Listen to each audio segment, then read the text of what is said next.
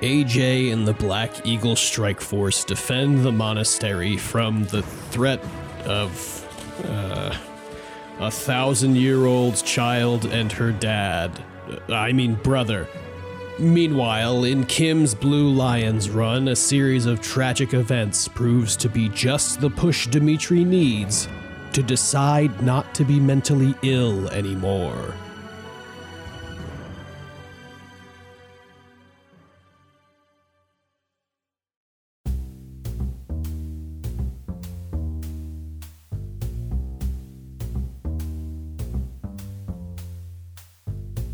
Hello, everybody, and welcome to Asynchronous, a video game catch up show. My name is AJ. My name is Kim. And as we have been for the past 11 or past 10 episodes, I suppose, we are talking today about Fire Emblem Three Houses, a video game for the Nin- Nintendo Switch. Uh, we will be spoiling Chapter 15 for the Black Eagles and chapters 16 and 17. 16 and 17 for the Blue Lions. Uh, so if you have not played that far and you do not want to be spoiled, please do not listen to this episode. We understand, okay? But otherwise, welcome to the episode. Boy, do I have a lot to talk about. Yeah, same. I remember last week I was like, oh, there won't be as many uh, supports this week because. You know, we unlocked all those A supports last week. So now it'll be like smooth sailing. Right. Um, and then two things happened that meant I unlocked a bunch more supports. Um, so oh my gosh. we will talk about that. Oh, I think I know what happened, but I'll we'll we'll get there in the second half, second third of the show, I guess, because we're gonna start off.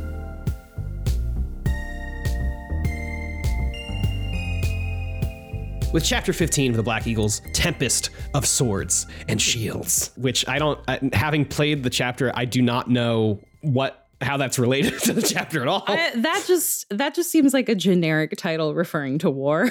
For real like the last one was the master tactician because we, mm-hmm. were, we were fighting claude we were doing the whole thing the anyway it doesn't matter. I don't need to get into the, the naming conventions of all these fucking chapters. All right so this chapter starts with i said last week it, this chapter starts with something that feels like it should have been a support but before that we have a, a, a small scene with edelgard and hubert just talking about how like oh we have a foothold in the alliance and now it's our you know we can blah blah blah blah blah. Um Sorry, Hubert- just to, is that blah blah blah uh, invade the kingdom? Yeah, pretty much. the blah blah blahs. Yeah, we're gonna go kill. We're gonna go kill the king and and destroy the church. But you know, blah blah, et cetera, et cetera. You know, that's just errata, pretty much. yada yada yada. um, yeah, exactly.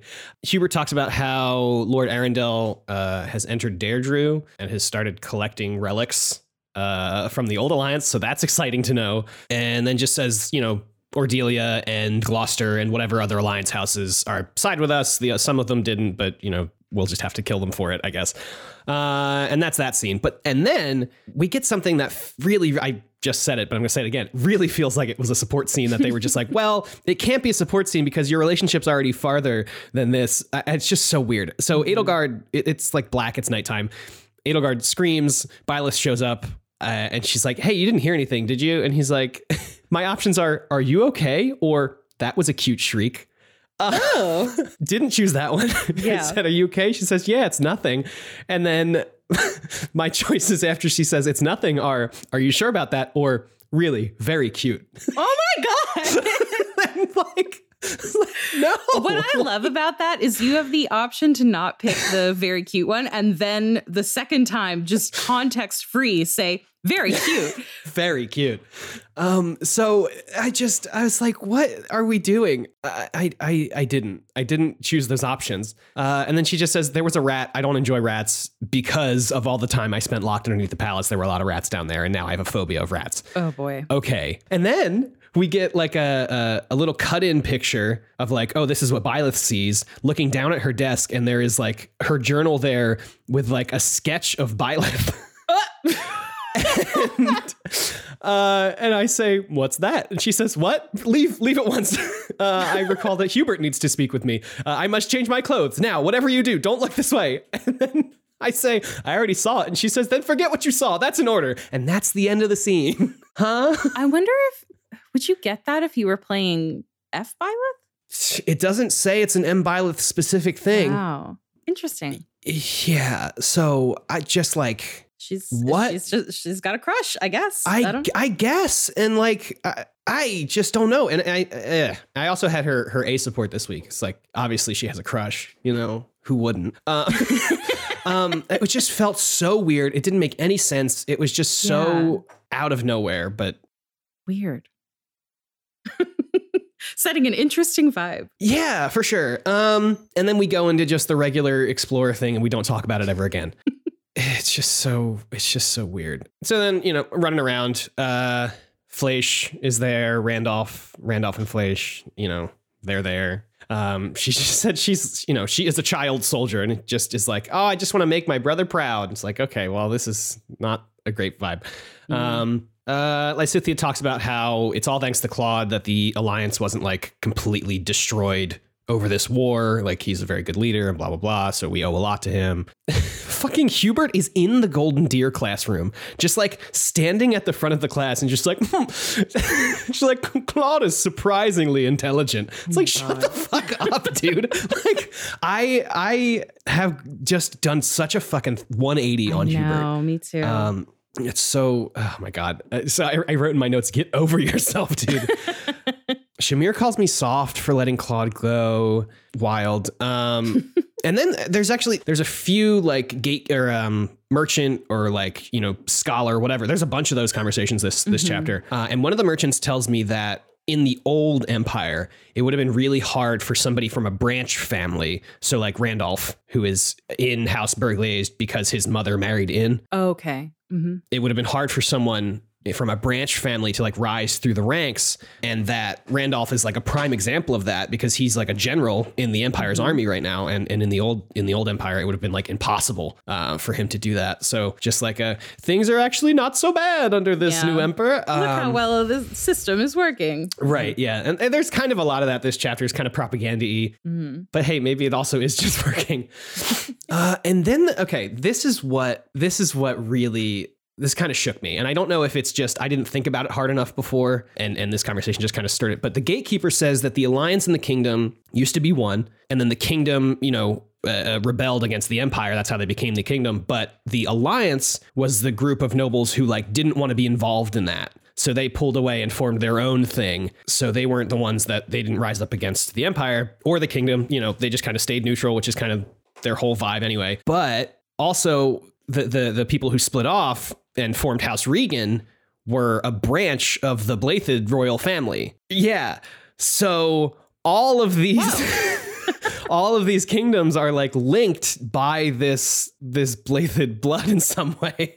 Uh, But- not the kingdoms, all these these places because they're like mm. You're saying bl- bladed, like yeah. sorry, he Dimitri's says family. he says Blathid. It's spelled bladed, but they say blathed. Uh. interesting. I haven't heard anyone pronounce it that way. Uh, yes. So so Dimitri's family line, I guess, is now in all three of these territories right now. Interesting. Okay. I Uh, didn't know that. So, so like all three of these leads are like kind of related Yeah. if you look back far enough. hmm Um, really weird, really weird. Not weird, just like wild. There's a soldier who's like, "Oh, I've heard that Dimitri's like really strong. We should be really afraid of him. I heard he can lift a horse with a single hand." like, Yeah. Confirmed. Confirmed. yeah.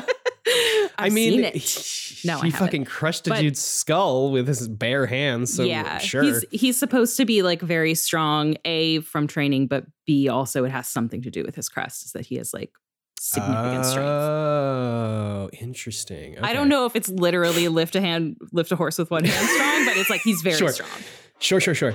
And then Ferdinand actually has, you know, my dude's always talking about noble duty and how it's the noble's duty to like protect people and blah blah blah. Mhm. But he actually says something that kind of feels like growth in a way. He's still like, you know, it's it's our duty to to protect the people, but also he he frames it in like we need to protect the people because those living near the, the people living near the front lines inevitably get the worst of conflicts like this, which is uh, an interesting reframing of Yeah. stuff that Ferdinand's been saying the whole time of like, oh, well, it's our duty to take care of the people, but he never really thought about like what that means. Mhm. So I thought that was a, a pretty cool, a pretty cool thing for, for for my boy Ferdinand to say.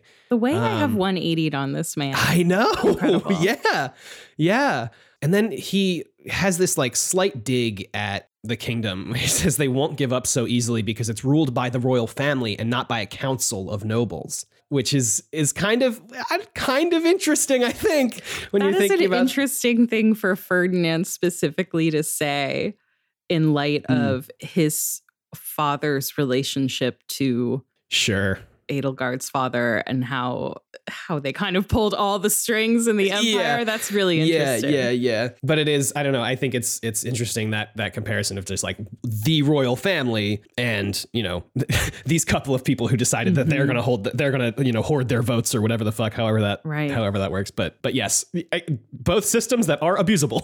Mhm. um, uh, the Death Knight says that they don't hold any uh, allegiance to the Empire or or the Emperor. That it's only part of the agreement, and I don't know what that means either. Uh, so I imagine that's some sort of uh, Arundel thing. Mhm. Like Maybe Lord you can submit a FOIA request for the agreement.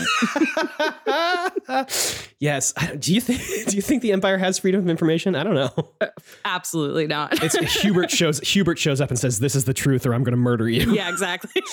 um, a scholar in the library tells me that that at the Battle of Tailtean was where Nemesis was defeated, Mhm. uh, and Loog became the first king, which is just such a Mhm. funny name for a person. ridiculous, ridiculous name. I love it. Yeah, and then says, and this is what I keep coming back to it, but like the whole chapter has this like weird empire, not weird because like we are part of the empire, but it's got this like empire propaganda like patina on everything. Mhm.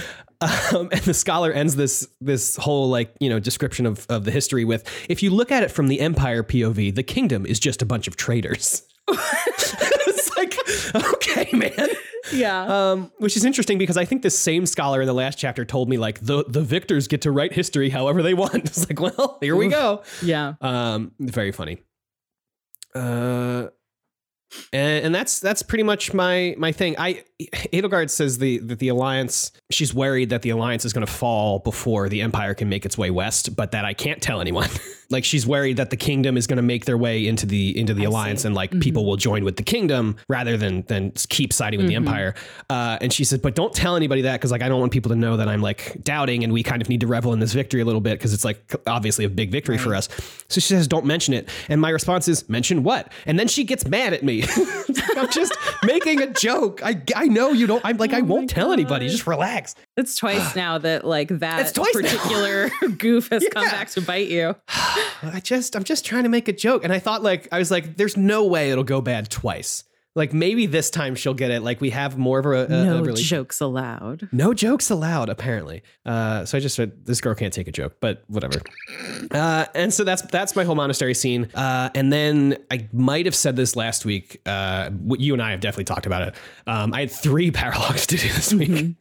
Uh, so that's what I spent the rest of my month doing. I had uh, Edelgard's paralog, Hubert's paralog, and then I had a, a combo paralog with Bernie and Petra. Oh wow. Uh, so I think they're all pretty interesting. I think the one that has the least story implications is Bernie and Petra's, but I think I, I think I want to I want to give you a choose your own adventure moment. Which one would you like to hear about? Ooh. Will we hear about all of them now, or are you going to save the others for? No, yeah, I'll do all of them now. I think. Okay. You know what? Let's let's build up. Let's start with Bernie and Petra. Sure. Okay. Uh, so Bernie and Petra, Bernie is like in the library and she's like, ah, stillness. I love this. And then she turns around and Petra and Byleth are directly behind her. And she's like, oh my God. Um, and then Petra just, you know, talks about how it's like, oh, it's better to be in wide open. It feels like a support. It's kind of weird. But then basically Petra's like, oh, well, my grandfather has like sent uh, an, an army to Fodlan to like side with the Empire, but the church made it there first and they are kind of like putting pressure on them to like not join. They're not fighting them, but they are just like there, you know, to enforce like a hey, don't fucking do this. Mm-hmm. And apparently I told I told Petra that Bernie's good at hiding, so we should go talk to her. Oh. She's like, "What the fuck is that supposed to mean?" But whatever, fine. So so we we head out to to the coast and we show up and there's just a bunch of church soldiers there. And so when you when you're in the map screen, you can like sometimes rearrange not Mhm. everyone usually, but Right. uh, in this one, I could rearrange everyone except Bernie, who was on the west side uh, of this. Like we started in like a triangle. So Bernie was on the west, uh, Petra's on the east, and then Byleth was at the tip. And Bernadetta's like, oh, like if we make it to the docks, like we'll be we'll be good. So we should just come around the west here because there's there's only like five guys on that side. Uh, and Petra's like, no, we should go east because there's a stronghold here and we could let some of our allies out. And there's like a whole bunch of guys on this side. And Bernie's like, that's a dumb idea. There's too many guys over there. Whatever. So you know, you fight your way through. Uh, I did. I did go. I, I went both ways. I spread everybody out, obviously. Um, and once you get to like the, it's one of the spaces that's like you restore HP every turn. So you get someone there, and then the next turn, like five or six Empire allies show up. Which was cool, uh, you know, whatever. And then if you take out most of the guys, I don't know if this was just a time thing. Like I took too long to get Petra to like the the the the win condition spot. Um, reinforcements show up along with Catherine, and she's like, "Ah, it's time to kill. Like we have to kill everyone." I was like, "Okay," and then the wind condition changes to just like kill everyone. Like, okay, cool. So I did that, uh, but I wasn't gonna let Catherine leave no matter what. Like even if that wasn't the condition, I was like, "What?" I, I immediately I turned Byleth around. Like I was like, I was almost to the end, and I was like, "No, no, no, we're heading back this way. We Yeah. gotta take care of this fucking lady." And you know, I defeated her, and she's like, "Oh, you're I have to. We have to retreat." So like, okay, whatever. They leave. We win. And I got fucking I got three new battalions out of this. Wow. Yeah. So there's a there's a Brigid one, uh, I think another Empire one, and then some some other one. I don't know. And then that's that's kind of it. Bernadetta is like, oh wow, I actually because we're in like kind of a foresty area by the coast, and Bernadetta is like, oh wow, I like the forest. It's nice here. It's a wide open space, which is what Petra was like telling her. That's like, oh, you gotta enjoy wide open spaces. Uh, and then she says that she really likes carnivorous plants because they get their dinner brought to them. they just they just hang out, and then all of a sudden there's a bug in their in their you know jaws or whatever. I can know. respect that reasoning. Sure. and then the so the Brigid Arby joins the Empire, and Petra says that Brigid is kind of looking at this as an opportunity to like become more valuable because they've always just kind of been a vassal state. hmm So just kind of like there. And then Bernadette is like, wow, Petra, you're incredible. You like always fight for like what you believe in and blah, blah, blah. And Petra's like, oh my gosh, Bernie, you're, you're just as incredible. And it's really sweet. I was like, oh, this is nice. Uh, and so that was that. So Brigid has joined the Empire. I haven't seen any like, I mean, I got the battalions, but like I haven't seen any kind of uh, narrative or, or or battle advantage to that so far. And then we got Hubert and Edelgard's. I think I'm actually going to do Edelgard's first. Oh, okay. Interesting. Yeah, Edelgard's is called Insurmountable. They all, they all have uh, titles, which is, I think is fun. She's planning a council meeting, and Hubert shows up and is like, "Oh, Almyra is at Fodlan's throat, which is a mountain range uh, in Fodlan, uh, and they are there trying to take Fodlan's locket, which is a fortress that basically is like the only way to get through." To the the kingdom is to like hold Fodlan's locket um because it's like a toll it's a tunnel underneath the mountain Oh, okay. or something like that. I, from my understanding, that's what it is. It's very kind of confusing because it's just like here's a whole bunch of history. Here you go. Mm-hmm. Um, but that's that's how I understand it. Oh, sorry, it's it's between Almyra and Fodlan, not between. Got it. Okay. Yeah. Uh, and so Hilda's older brother was the I guess general of that place, but he is sick, and their army is kind of like waning or whatever so we have to show up and like you know provide assistance or whatever and we show up and Nader is there Wyvern guy from the battle with Claude Oh, yeah. Okay. Yes. So he's there, more wyverns, just a whole bunch of things. It's Mhm. just a regular battle, nothing crazy happens. And I defeat, or I have Edelgard defeat Nader, and he says, What a scary woman. uh, so he's dead now. Yeah. Yeah. But then after the fact, like we're talking of the battle, and she's like, I'm not, you know, it's kind of the same deal as as when we were at wherever the fucking Derdriu, I guess, was the, the the alliance place, where she's like, you know, I'm not trying to like crush these people. Uh, I'm just, you know, we need to like communicate openly and respect the differences between our cultures because Almyra doesn't worship the goddess and stuff so like they don't have any uh, connection really to the kingdom in that way so it's really just we you know we have to communicate and like f- you know suss out our differences or whatever and be like yeah well, you know we're on your side whatever Question. Hmm. Um, when you defeat, like in these paralogs, when you defeat uh Catherine or Mhm. Nader, uh, are they killed or do they retreat? no so so catherine retreated Okay. uh nader was killed Got it. and i think it's you know it just depends on on the thing um hmm whatever we're doing. So then after the fact, Hubert, you know, we're that was Byleth and Edelgard talking, and then Hubert shows up and Edelgard's like, Oh, like is is uh Lord Goneril okay? Uh or Duke, whatever, whatever his title is. Like, what was wrong? And he's like, Oh, I he's like, oh, he just ate some bad mushrooms and he's like really, he's really sick. But my immediate thought is he says, uh, uh, he, he's got like lesions and stuff and he's exuding a mysterious vapor. and, and Edelgard's like, oh, geez, that's awful. And I say, I'm too curious. I have to go look. And Edelgard's like, maybe you can report back what it looked like. which is really funny. But then if you think about it for like another an, another minute or two, like Hubert absolutely poisoned this guy so that he would request our assistance so we can like really concrete the Empire's hold in the oh. alliance as like an ally. Interesting. Do, is is that implied or is that just something that you I, I think it's I, I, it might just be because Hubert's saying it and Hubert has been known to poison people Mm-hmm. but when but the fact that we get a scene or we get the lines of like Edelgard like oh what's wrong and he's like Mm-hmm. oh he he ate some bad mushrooms and it's like delivered from Hubert kind of makes me feel right okay like yeah he had something to do with it i think you're probably Um, right yeah. Uh, and then, you know, like we know that Hubert keeps secrets from her and like does things even Mm-hmm. though she asks him not to. So, like, that Mhm. really doesn't feel out of the realm of possibility that that is what happened. Uh, strategically, kind of a good idea. uh, but also, like, don't poison people. I don't know.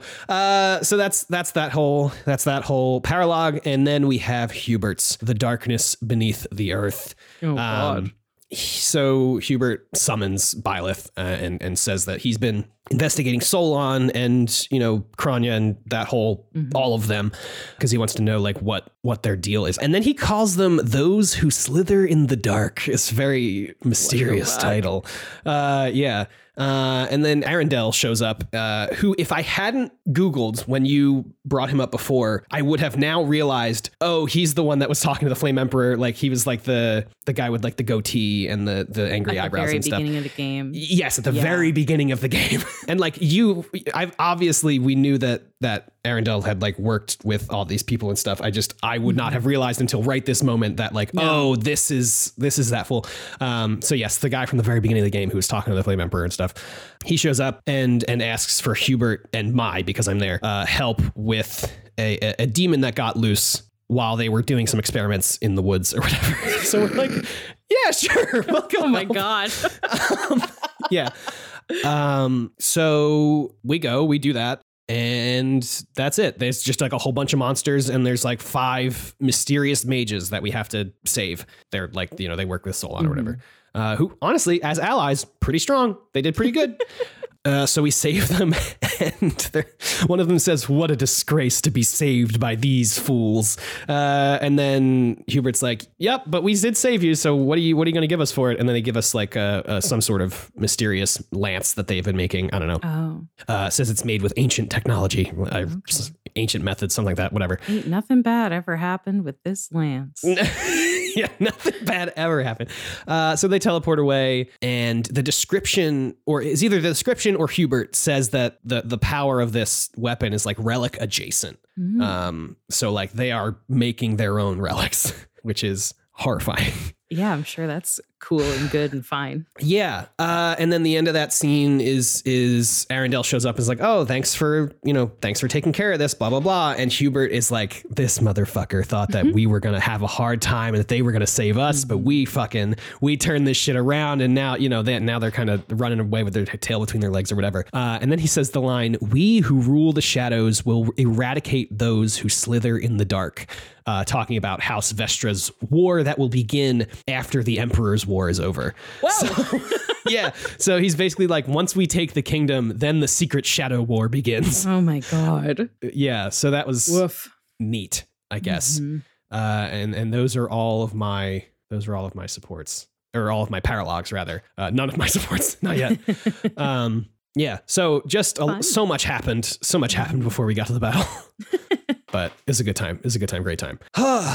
so then the end of the month comes and we have a battle. Uh, Alright. It's a battle at Garreg Mach called the Battle of Garreg Mach, uh, which is interesting because that's not where our battle is supposed to be this month. Uh, we were supposed to be heading out to, uh, I think, just heading out to Fhirdiad Mhm. uh, to, to attack the kingdom, but the church had made its way through the Valley of Torment, which is where nemesis was defeated. Mhm. Uh, so they came through the Valley of Torment and then made it south down the mountain range toward Garreg Mach. Got it. So our little pre-scene is, you know, we get that news, and then Hubert's like worried because they know there's still like so much about the monastery that we don't know in terms of like strategic, you know, traps and passageways and whatever. So he's all worried about that, which immediately made me feel like we were going to get crazy ambushed Yeah. uh, like from inside the monastery, uh, which did not happen, thankfully. Which it feels weird because I, why bring it up if Yeah. whatever. And then I get a scene with Seteth and Flayn. I feel like these scenes are so weird. The ones where you get from like the opposite side of the battle. Mhm. Yeah. It's it's weird, and it's pretty much just like, oh, you know, I'm sad that we have to fight the professor, but like he sided with the wrong side, so we have to kill him. Seteth says the line, uh, "Their betrayal has changed Rhea." Tells Flayn to stay away from the front lines. Tells her that you are my reason for living. Uh, and then I wrote, "They're trying to make me feel bad about killing these two, and it's working." That is that is like an exact parallel to the scene that I got with with Fleche and Randolph, except like I didn't care about those people at all. because it was Interesting. time seeing them. Yeah. Wow. Okay. That's yeah. so, it's so I talked weird. about that last time, right? That Yeah, was yeah, yeah. Yeah, yeah. Yeah. It, it sounds like almost exactly the same. um, yeah, the same, but with no baggage. Mhm. So then the battle starts. Alois is there. Seteth is like all the way in the back. Uh, and we are, we are like just outside of the monastery. Um, it's kind of like the the the reverse what my chapter 13 battle was, Mm-hmm. where instead of going toward the monastery through the town, we are now coming from the monastery through the town. That's Um, what what mine was. Was okay, okay, okay. Yeah. yeah. So so that's happening. There was like uh, another one of those. It's not the ballista, but it was, it, and it's not for magic users. It was for like Alois was on it. It had like a Oh. crazy range, and it was like a catapult. Basically, it was just like Mhm. throwing uh, rocks in like a, a like a cross formation. So they they hit a Mhm. pretty large area, but thankfully it was it was pretty easy. I think every single time he shot it, whoever it was aimed at dodged it. Mhm. Uh, so whatever, fine. And our formation was like really weird because we're like spread out across the whole, you know, the whole side of the monastery. Mhm. And uh, Hubert the whole time is like, careful, they probably have like an ambush planned or something. So like we got to keep it, keep our eye out, keep our formations, whatever. Uh, which really, really made me not move a whole lot. Yeah. uh, in the in the early stages of the battle because I was afraid to get attacked. So then, like halfway through, uh, Hubert says that he he sees people heading into the woods with flammable material, which Whoa. I uh, yeah. So it was like, oh, okay, they're gonna attack us with fire from the sides if we take too long, uh, which I didn't. I felt like I took. I don't know, it's like six or seven turns. So I don't know how long you have to take before that stuff starts happening Mhm. whatever. Uh, and then some people just like pop out in the middle of the map at one point, you know, classic. Uh, one of those people is Flayn. Uh, and Felix fucking kills her in one hit. Ki- kills her dead. Kills her dead. Uh, and she she tells Seteth, I'm returning to mother before you do. And Seteth is obviously extremely upset about that. Uh, and then, uh, yeah, so she's dead. that happens. And then I Ah. send, I, I spend the next like three turns trying to send Byleth from all the way on one side of the map, all the way to the other side of the map, uh, like, like horizontally, Mhm. because I want him to be the one to kill Alois um, for those juicy, those juicy extra lines. hmm And I do. And he says, I can't believe you'd try to kill Lady Rhea. Jeralt must be turning in his grave. To which I laughed at because, like, no. Um, uh, and then you kill him, and he's like, uh, uh, Jeralt, I protected the monastery how you wanted me to, Hmm. even though he died. I don't know. And then uh, I sent Edelgard to kill fucking Seteth, and he just kept dodging her attacks for two full turns. So, uh, Boy. yeah. So the Death Knight did it. Um, uh, and he just says, like, I've lived many years, but there's still so much that I wanted to do or wanted to see or something. I was like, oh okay. God. Yeah. Uh, so that's the battle. Uh, it's a good battle. A lot of strategy stuff happening, which is fun. Mhm. Then I get I get a little post scene with Edelgard being like, Hubert, I want a status report, blah, blah, blah. Uh, and then I get Catherine and Rhea, uh, Catherine reporting back that Seteth and Flayn are dead. They were fighting somewhere else around around there. Mhm. And then she says, uh, first my mother, now those two. Uh, and then says that she's going to kill me. And then says, in the name of the Nabateans, I swear it. Uh, and I don't know who they are. I don't either. cool. And she's like hysterical at this. She's like screaming like at the top of her lungs. Really, really well voice acted. Yeah. Um, but she's like absolutely los- losing it. Uh, and then we go back inside the monastery. Randolph is dying. Ladislava has been killed.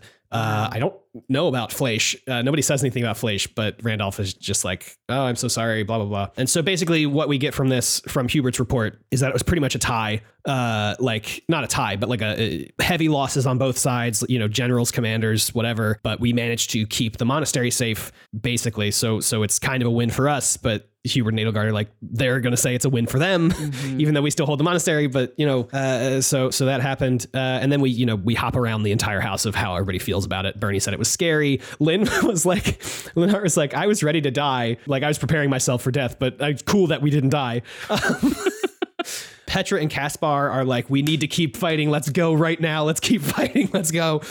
And Ferdinand actually says uh, there are a number of lords who who saw our victories uh, and have decided to join our side, Mm. or, or this is at least you know concreted our our grasp in the alliance and stuff. Uh, and uh, we are gonna head to the Tailtean Plains uh, and then to Fhirdiad. And Edelgard says, "quote The final chapter of our fight with the kingdom is cl- is close at hand, uh, and because of some meta knowledge, I know that there are at least, or I know that there are three chapters left, which Mhm. makes me feel like in the next chapter, we're or, or chapter or two, we're gonna defeat the kingdom, and then we're gonna have to fight those who slither in the dark." Interesting. Um, and that is going to be my true ending. But we'll we'll see. I did play or I did watch the beginning cutscene of chapter 16, so I do know a little bit of what we're doing, but I will not talk about it this week because it's okay. not super relevant. Uh, one thing I will say from the beginning of the next chapter is that Edelgard got some new armor and it's sick, but I won't get to play with that new class until next week. Mhm. Uh, so yeah, that's uh, chapter 15, Tempest of Swords and Shields. I feel like I just talked so much. yeah.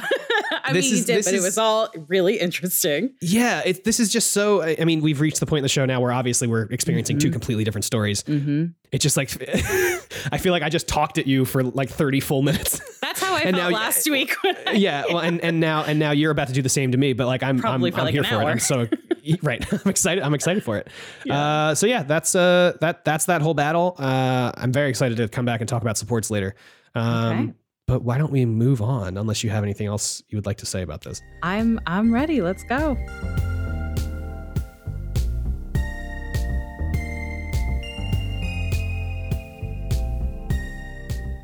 Whew. All right. So, chapter 16 in the Blue Lions run is called The Rose Colored River.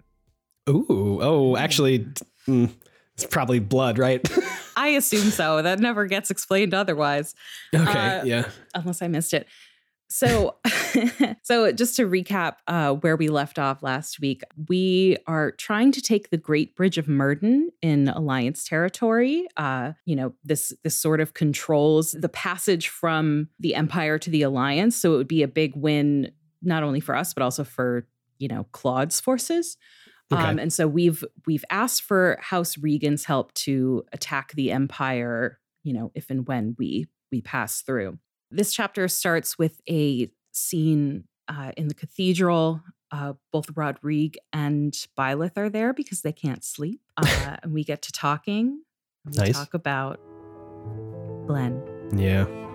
That's what I figured. Yeah, of course. it's always about Glenn. It's all about Glenn. Everybody loves Glenn. So, uh, you know, he just says, I keep recalling my eldest son. He was very gifted. He was made a, a knight at the age of 15 and um, was killed at Duscur. Uh, all that returned of him that day were his sword and his armor.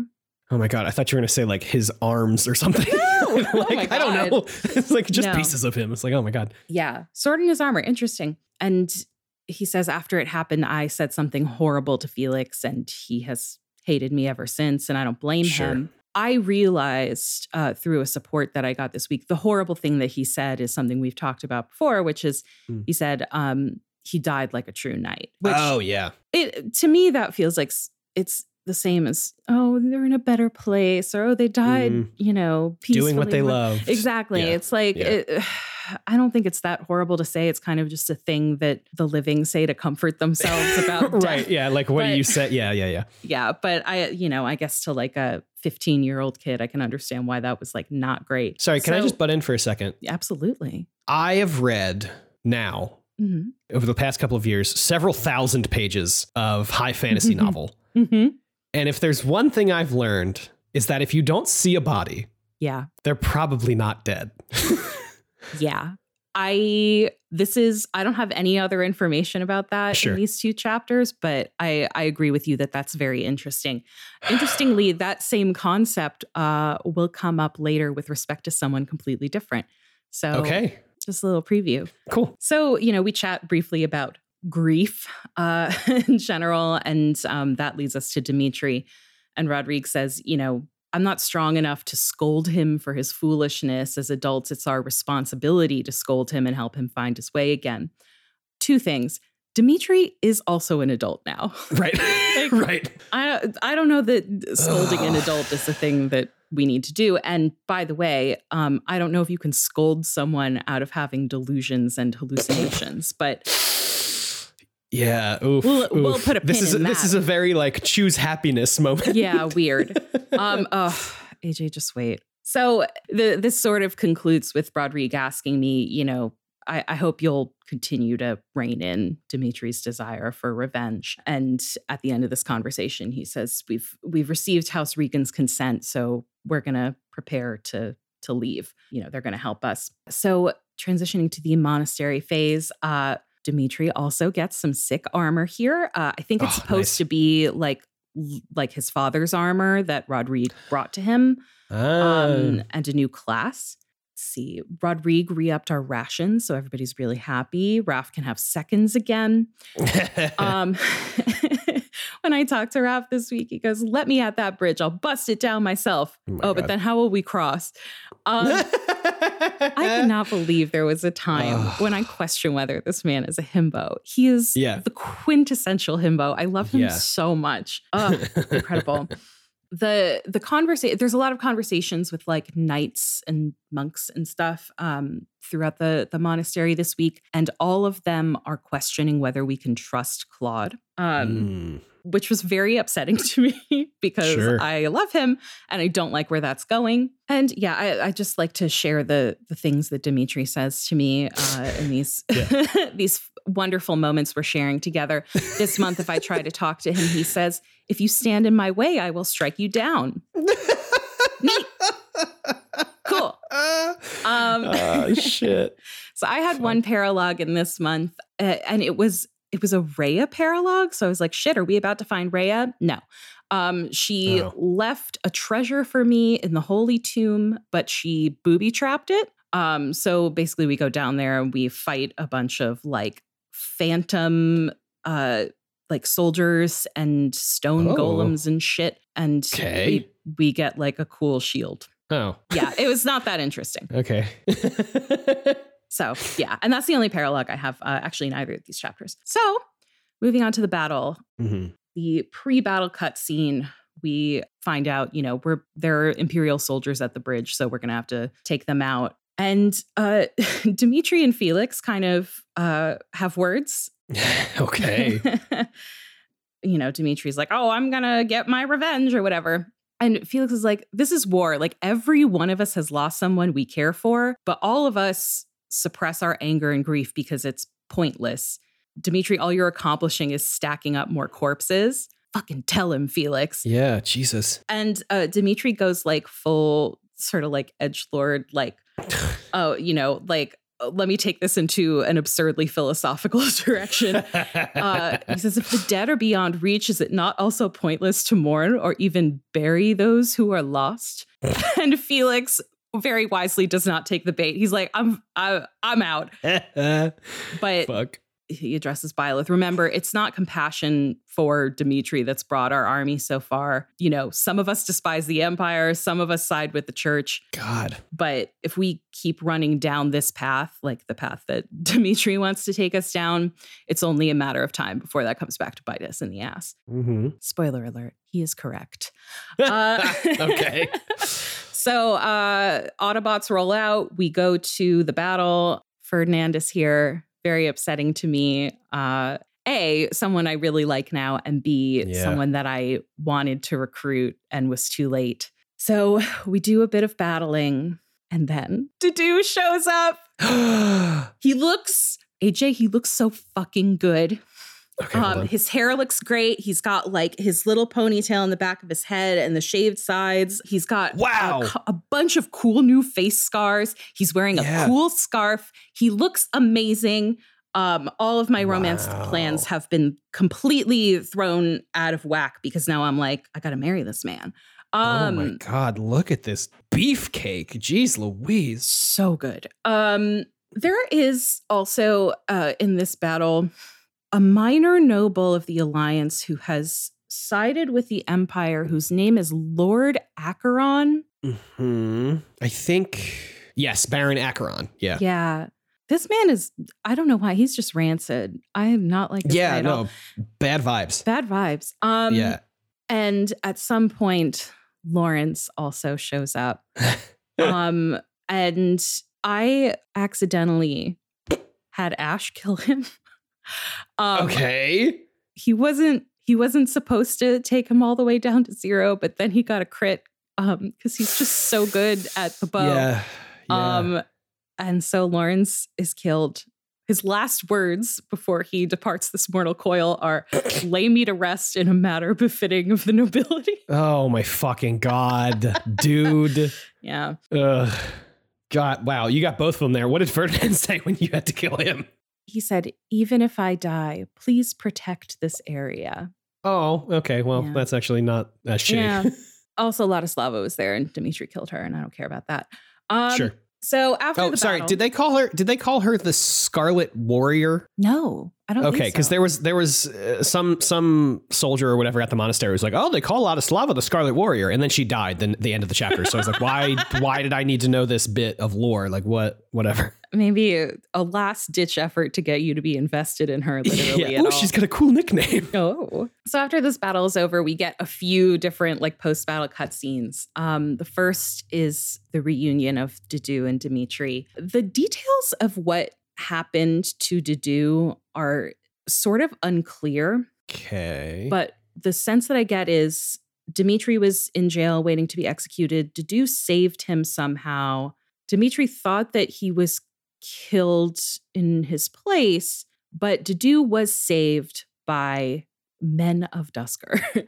and okay. what so the way that this works, sort of like metagaming a little bit, is if you did Dedue's paralogue Uh. Okay. and spared those soldiers from Duscur, they they saved him. got it. Got it. Got it. If you did not do Dedue's paralogue, he does not come back. He is canonically dead, Oof. which is awful. That's sad. Yeah. Um, I I believe I ranted about this last week. Um, so I, I- won't get into it again. But did we? Did, sorry. Did you rant about it on the show, or did we talk about it afterwards? I don't I don't recall actually. That's a good point. Um, Yeah. I just think that I and I'll get into it later, but I think that Dedue is clearly moving towards a really um satisfying conclusion in this run because I saved him. it sucks to me that there's a version of this where he does not survive. Um Right. where he dies for Dimitri and that's just it. Like so, you know, I'm not like the authority to to speak on this, but I think that it's not hard to notice in this game that Duscur and Dedue, it, it- it's sort of coded as like there's vibes of like colonialism happening Yeah, for sure. For sure. um you know and the the genocide of of the people of Duscur absolutely has like that kind of vibe um the fact Mhm. that as I've mentioned before Dedue has darker skin than all of the other blue lions like it seems like they're they're kind of hinting at these themes or sort of relying on our you know the the way that the player like views the world to kind of frame the situation with Duscur.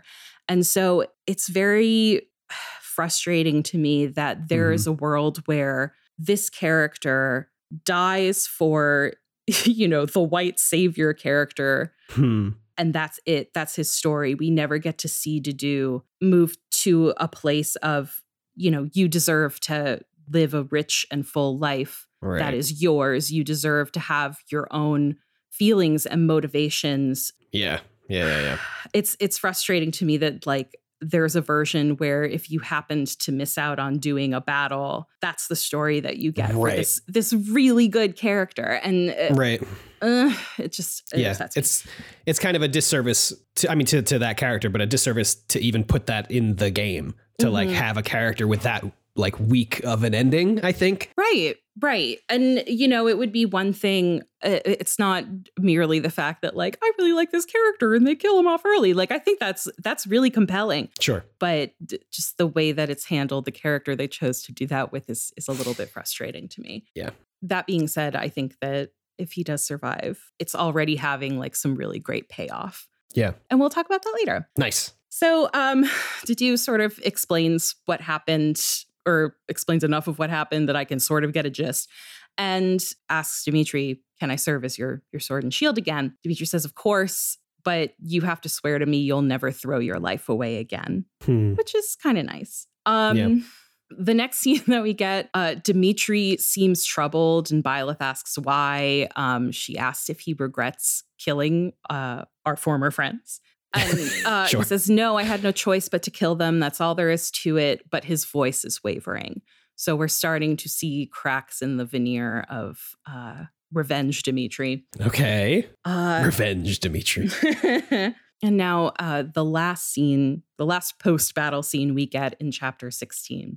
A maiden approaches us. Okay. She insists on joining our ranks. Um, she says, I, I don't have anywhere else to go, but I can use magic, I can fight, I can cook. And Rodrigue's like, You're a literal child. Like, why, why do you want to join an army? She says, Mhm. I need to get revenge. I must strike down the one who murdered my big brother. Yeah, that's what I figured. It's Fleche. It's yeah, Fleche. yeah, yeah. But none of us yeah. know that. Um, and so, in a moment of dramatic irony, Dimitri is the one who makes the call and is like, let her join. Like, I'm on board for more revenge. Um, Sure. So, Fleche Wow. uh, is now within our Oh. ranks. Man, God, I feel like you have such a cool story. I feel like mine is so much more straightforward. Mhm. Um, of just like, oh, we're trying to do this thing. Also, in the background, there's like the Lord Arundel, those who slither, slither in the dark thing that's happening. But like, I feel like yours is is outwardly more like twisty and turny. Yeah, I Um, don't. uh, Maybe it'll make sense in retrospect, but it's weird to me that yours is so short because it feels rushed. It feels like they're just trying to, Mm. you know, hit a bunch Yeah. of, of like beats in like battles, not so much in like the story. Yeah, well, that's the thing is like in my in my version of Fodlan post, uh, you know, post Empire, it's like the Empire's doing great. If anything, we're just kind of at a stalemate, which is like you know still not bad. Uh, and then like Byleth shows up and they're like, oh, okay, well this is the this is the one thing we needed to win all these battles. Uh, so let's just do all the battles and then we'll be fine. But yeah, no, I, I agree. I do think it's it's there's certainly not as much happening outside of fighting as there could be, uh, and especially as you describe what's happening in your chapters. There's like I don't know, it, it- this game just has so much more in it that's Yeah, not just more like okay, well we talk a little bit and then we go fight, and then we talk a little bit and then we go fight. Mhm. Um, but so kind of a bummer, but Yeah. I, that's fine. I, I I am at definitely going to do. I mean, I'm going to do the Golden Deer, but I'm also going to do the the church route as well. Yeah, Um, because I'm extremely curious to see what happens there for a lot of reasons. But yeah, me too. I'm, I'm fucking curious what's going to happen in my route. Shit.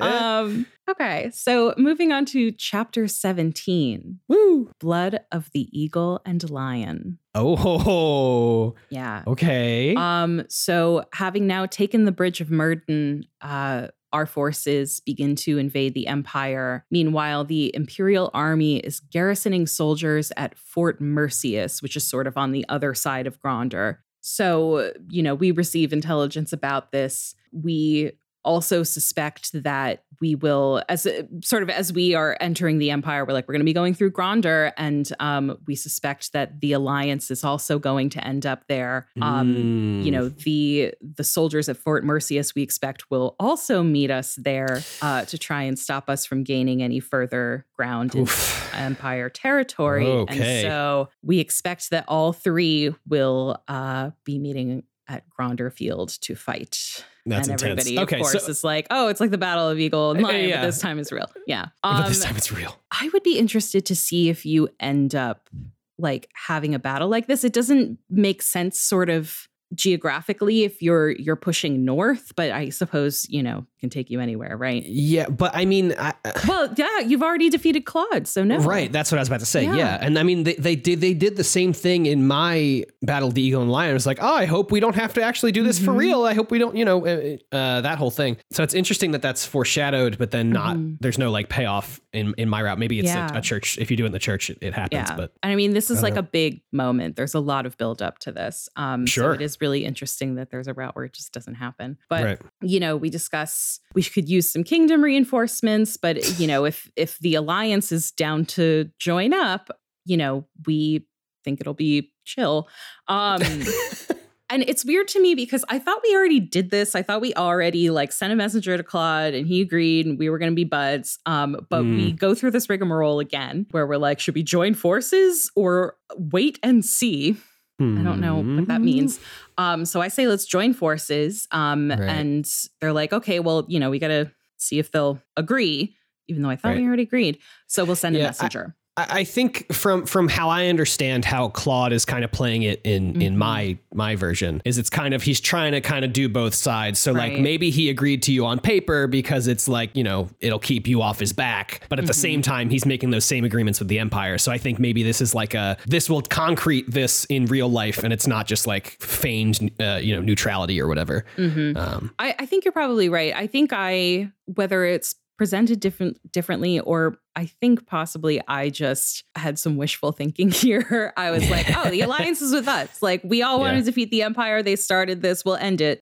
and uh, you're right he's very much playing both sides um Hmm. so you know everyone kind of reminisces about the battle of the eagle and lion and is like uh, are we gonna have to kill more friends yeah. and the consensus is like "Hmm, maybe um and so we you know we head into this knowing that we're about to clash with the empire and right. wondering whether we're about to clash with the alliance as well Yeah.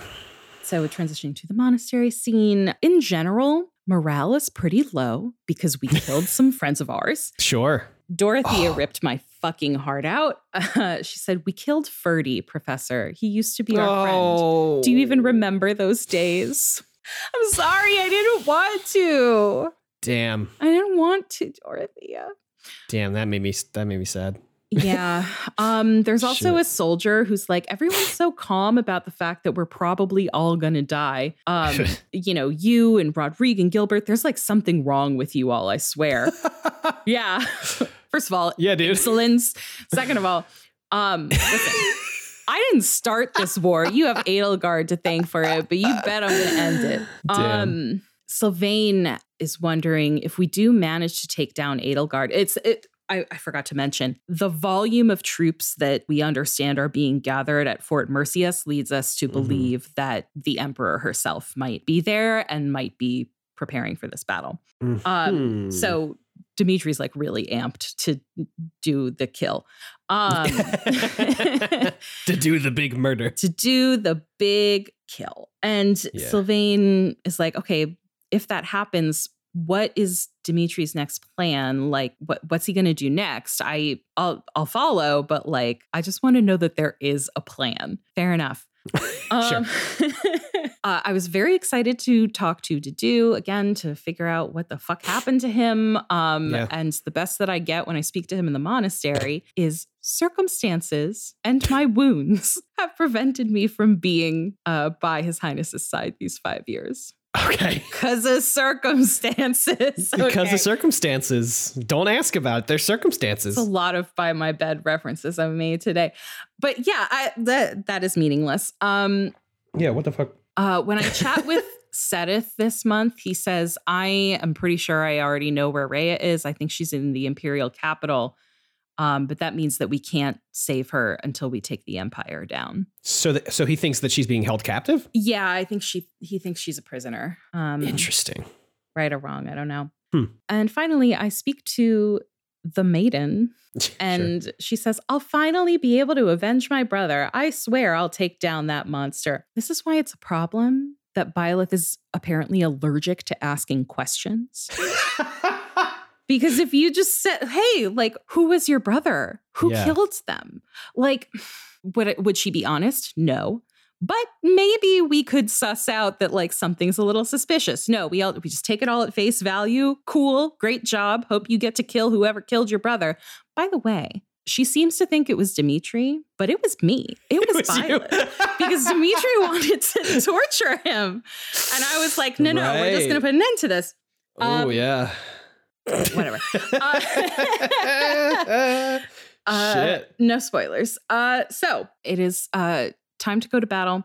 You get a couple of pre-battle cutscenes. First, um, it's Rodrigue and Gilbert. Uh, you know, I guess discussing preparations.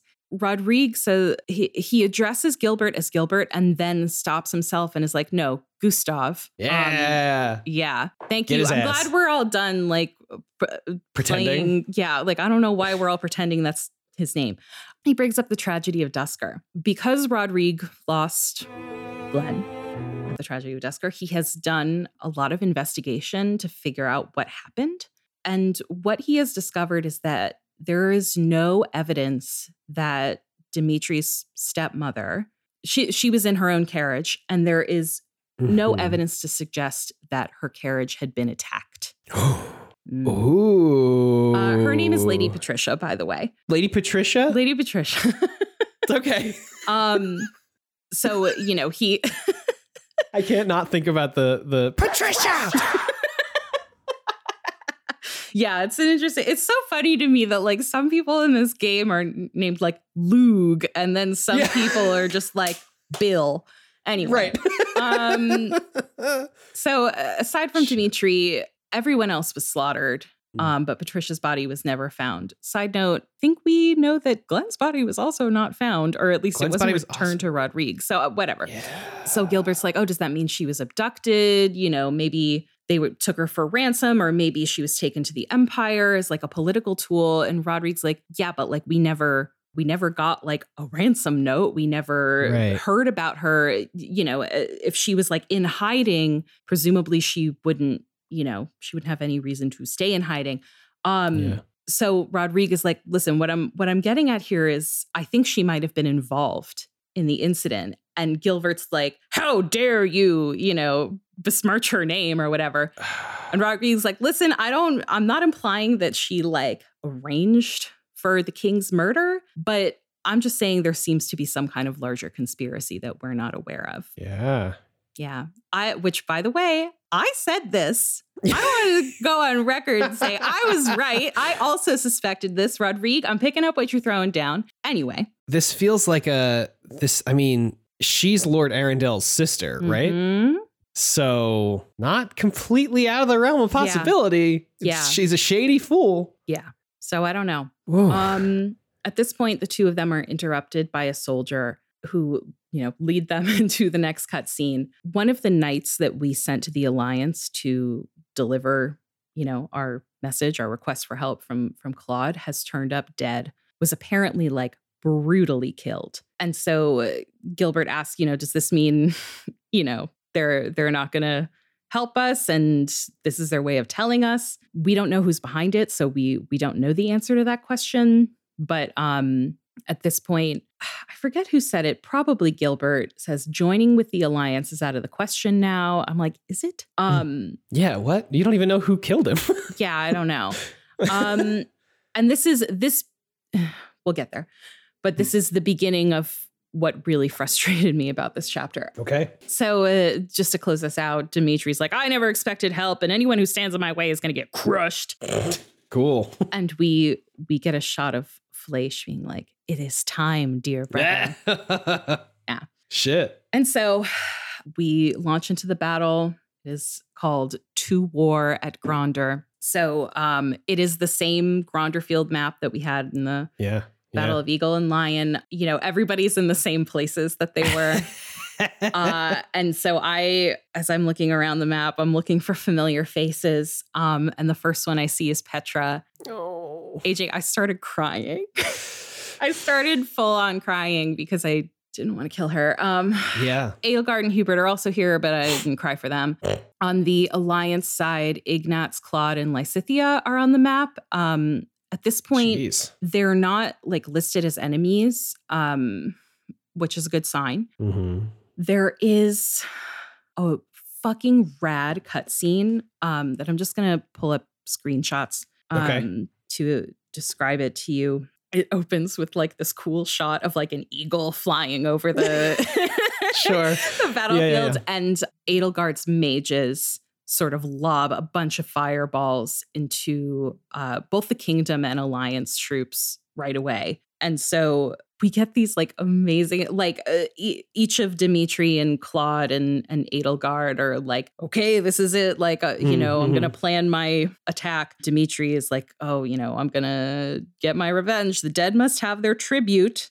Um, Jesus Claude Christ. says, as big class reunions go, this one's got to be the worst in history. oh my Um, God. and Edelgard says, years ago, we fought here as classmates, but not today. And she looks really sad. Yeah. It's like, yeah. you started this. Don't act all like you did. This is your fault. Yeah. Sorry. well, yeah, it's fine. I don't need to. I'm not trying to defend Empire. Let's let's just continue. aren't you though? Um, and so, you know, we get this ends with like each of them, you know, commanding their Sure. our respective troops to go do battle, which is such a fucking rad moment. Claude just does this thing where he like raises his arm and then points, and it's so fucking cool. Um, and Edelgard says, and so we fight on, and the battle begins. wow, man, I better get like the fucking best cutscene I've ever seen in my life when we get to fucking Fhirdiad. Like this, you're you're up on me by like four now. I like you have four cool cutscenes. I know. Not that I'm counting or anything. Yeah, yeah. It's, it's a bummer. So, you know, we launch into the battle and then we get like some additional dialogue from each of Mm-hmm. them. Dimitri's just Mhm. like, I'm going to kill Edelgard. Um, Claude, Claude says, it doesn't seem like the kingdom wants to join us. Let's hold off for a second, see what happens. Oh, And Edelgard says basically her plan is to cause so much chaos on the battlefield that, you know, we'll just start fighting each other. that is that is the Black Eagle mo. It's like we'll send a bunch of people other places to like get I it really guess. fucked up, and then we'll do our actual mission. Mhm. Also, the music in this battle fucking rips. Highly Yeah. recommend looking it up.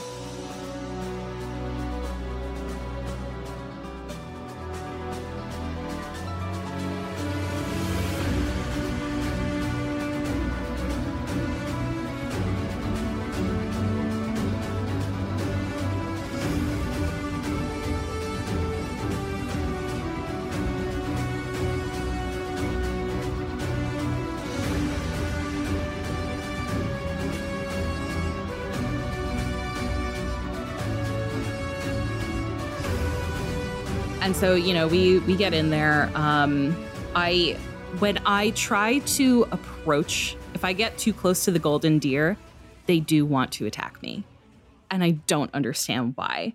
It- the whole Yeah. thing is like so contrived that suddenly there is beef between the alliance and the kingdom, just because like like one one dude shows up dead, and now I got to fight Claude. Like what? that doesn't make any sense. That's Um, interesting. Especially because like I don't whatever. You know, he has this thing where he's like, I I don't know whether I should target the empire or the kingdom.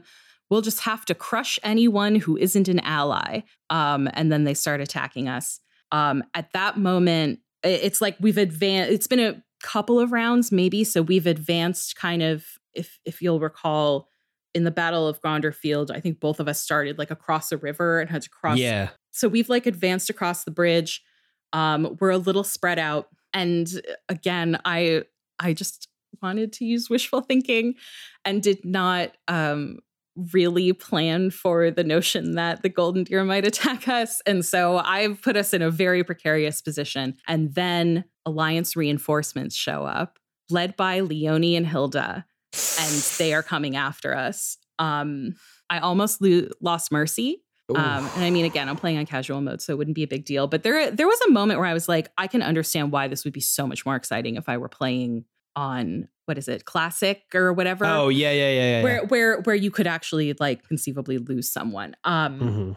And uh, yeah, I I got to say I don't know how I would play this on maddening or hard. Like this this would be a really tough battle because it really is a lot of them. They cut, you know, I obviously didn't plan and I think I would, you know, in subsequent playthroughs know how to plan for Yeah. for those reinforcements showing up um and for like fighting this battle on on two fronts. I mean, really the way to do it probably is probably start by just attacking the alliance cuz uh, once once the alliance and kingdom are engaged, a lot of the empire forces just kind of like hang back in their corner until that's done. Is there a way for you to like avoid the alliance soldiers, or like is their range too far? So theoretically, I think I could have avoided killing a lot of them, but you have to defeat Claude to like finish the So they like they battle. they turn aggro no matter what. Like there's no way Yeah. to avoid that. there's no way to avoid it. I, look, I looked it up. I was like, okay, you know, in Google, like that's Blue so Alliance weird. chapter 17. Do I have to kill the alliance? You know, do I have to fight the alliance? And the answer is yeah. yes.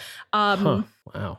And so it's interesting because some people in this battle, when you defeat them, they retreat and some die. So the first person that I take out is Petra, but she retreats. Actually, all of the all of the uh Empire folks, which is just her and Hubert and Edelgard, they all retreat when they're defeated. Okay. Claude and Hilda also retreat when they're defeated. Uh No.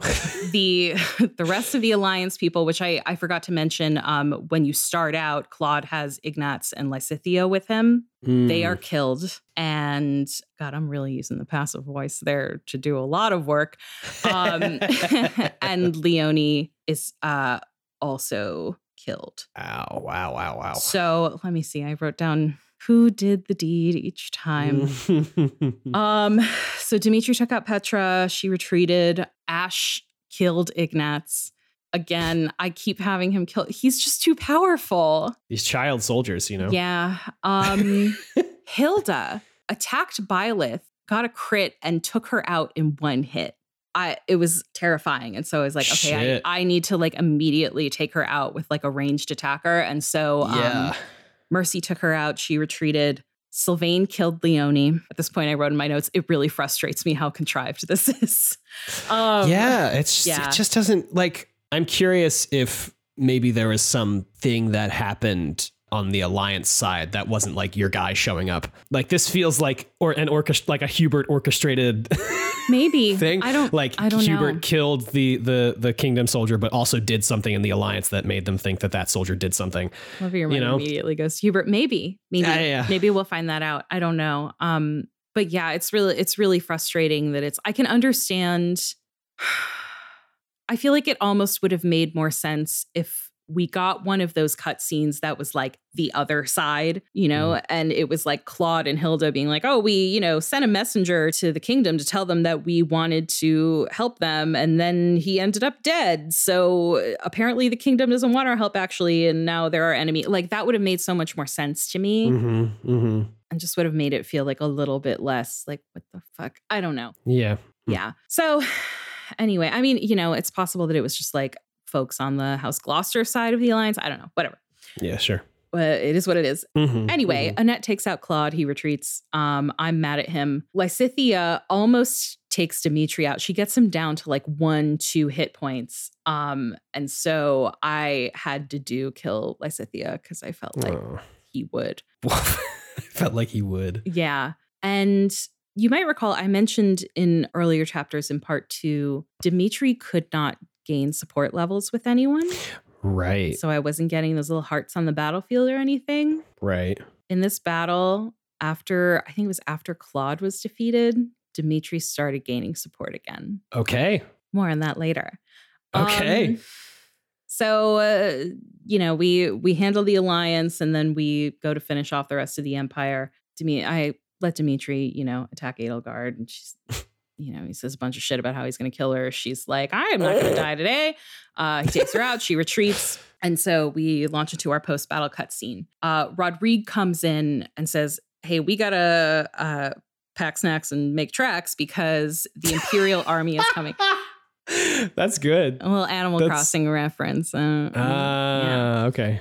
Little fuck. nugget for those of you who have also been obsessed. The real Um, gamers. Yeah. Uh so the Imperial Army's coming. We gotta get out of here. Um and Dimitri's like, no, I want to go pursue Edelgard. Um and while they're arguing about this, uh Fleche comes up behind Dimitri, catches him off guard, and stabs him. Uh, and she just says a bunch of stuff like, "Oh, I bet it hurts, but not as bad as you know what you did to my brother." And I'm like, "Oh, actually, that was me. That was me." Oopsie. Um, she says, You will never be forgiven, and is about to take him out. She says, You filthy monster, it's time to die. oh God. And Rodrigue jumps in front of him at the last moment. So he takes that blow. Oh my Violet God. kills Fleche. Woof. And so uh, Rodrigue and Dimitri, both of them stabbed, but Rodrigue, much worse, is dying Yeah. and uh, the two of them have one last chat. Dimitri says, "You know, you shouldn't have done that. This punishment was mine to bear." Yeah. He, he says, "Please don't die. You know, uh, my father, my stepmother, Glenn, all died and left me behind, and now, you know, now you. And are you going to haunt me too?" Mm-hmm. and and he he blames himself says i might as well have killed you myself and rodrigue's like you have one thing terribly wrong none of them none of us died for you. They died and i'm now dying for what we believe in. Your life is your own. It belongs to no other living or dead. Live for what you believe in. Yeah. and we get a flashback. Um, Rodrigue had mentioned when we when we met up with him in the last chapter that he had made a promise to late king, and we find out what that promise was Okay. right before the royal family left for for Duscur. Rodrigue was like, "Hey, maybe you shouldn't do this because it's dangerous, and like you, you know, what hap- Like if the worst happens, Dimitri is so young." Do you Mm. really want to put yourselves in danger like that? And then Lambert says, even if the worst should happen, he will be okay. He's not fucking okay. It's, it if the worst happened, he's not okay, actually. Yeesh. He says he's smart. Even if he loses his father, he'll be a good and respectable man. He's very much not a good or respectable man right Yeah. Oh my God. um, yeah. But he says if he ever starts down the wrong path and I'm not here to set him straight, promise me you will. So, uh, Rodrigue passes away.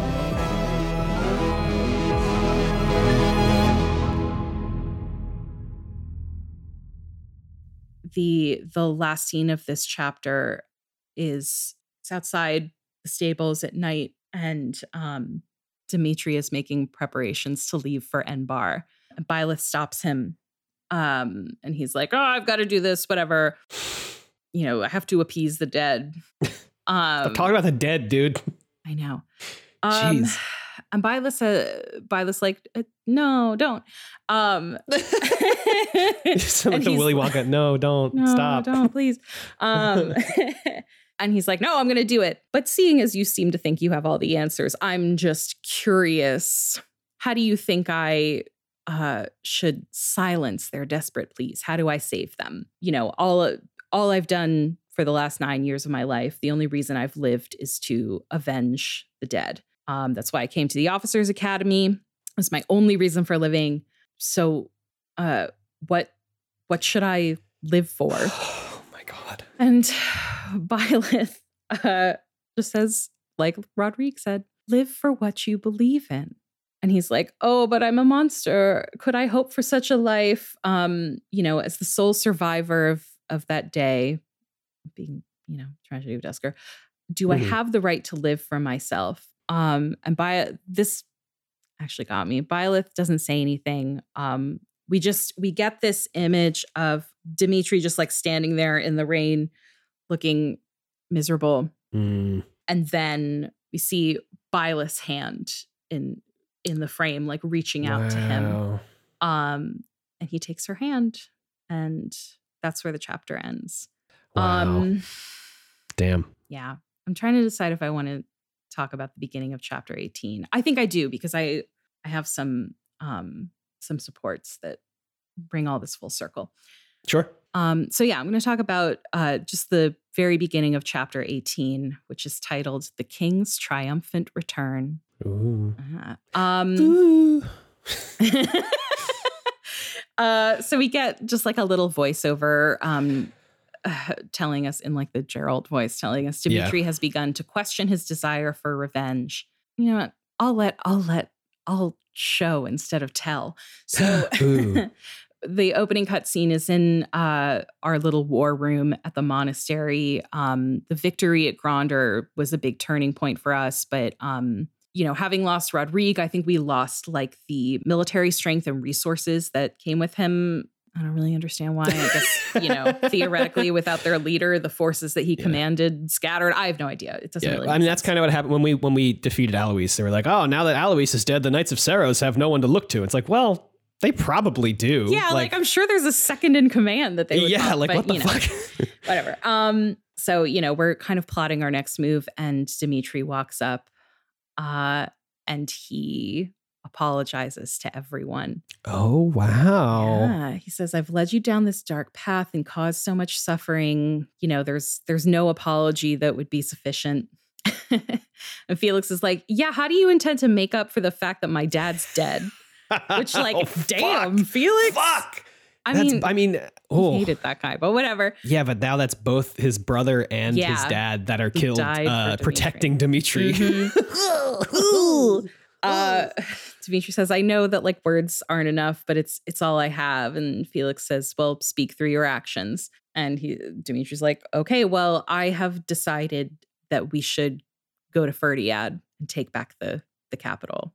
And the music changes, and it's like so triumphant. It's supposed to be this like incredible moment. yeah. And uh, Dimitri's like, I, you know, the only way I can atone for my sins is by following my heart and doing the right thing. And Gilbert's like, yeah, I mean, you know, if we if we take back the kingdom, then you know we'll have an advantage in the war against the empire. But you know, Edelgard herself might slip further away. Can you live with that? And he's Mm. like, I, you know, I still hate her, and I am always going to, but my life is my own. I should live for what I believe in. I'll no Hey. longer allow the voices of the dead to bind me.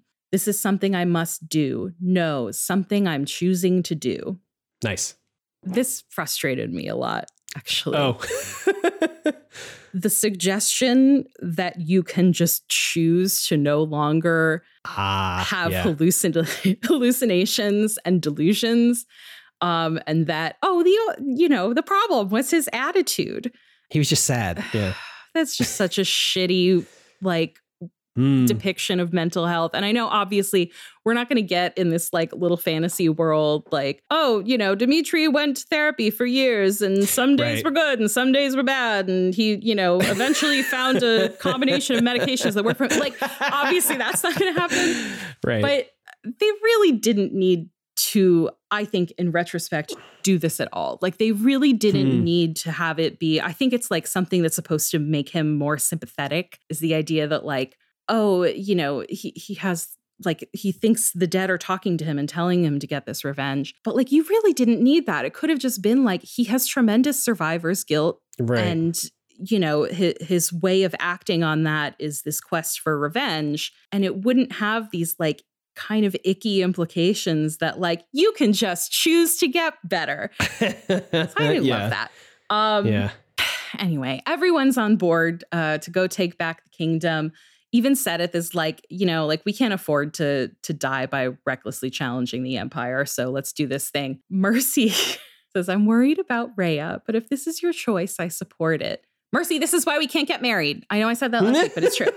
Um, and uh, you know, everybody else is like, "Yeah, let's do it." And Felix says, "I'll help you in my father's stead, but Yeah. like you better fucking win." Mhm. Um, and so I will that that's where I stop playing and uh I will save uh the rest of chapter 18 for next week. But uh it's a real real turning point for Dimitri, who is Yeah. not as shitty as he could have been. Anyway. Very nice. Hmm. Congratulations on finishing the chapters and getting a, a king back. I guess I don't. Yeah, the king has Uh, returned. Um, The king has returned. Interesting. Wow. well, Damn. yeah. Well, I mean, I actually congrats on getting Dedue back. Really is. Thank the, you. That was Yeah. the most glorious moment. um very excited to talk about this is why i unlocked so many supports because a now dimitri is gaining support levels again Um, Right. so i did i did watch a couple of those at the beginning of chapter 18 that i do want to talk about today but also Dedue is back so i unlocked a bunch of Dedue supports Very nice.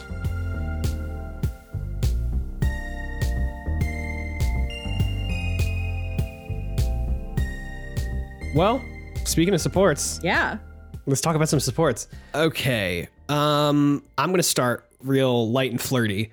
Um, Ooh.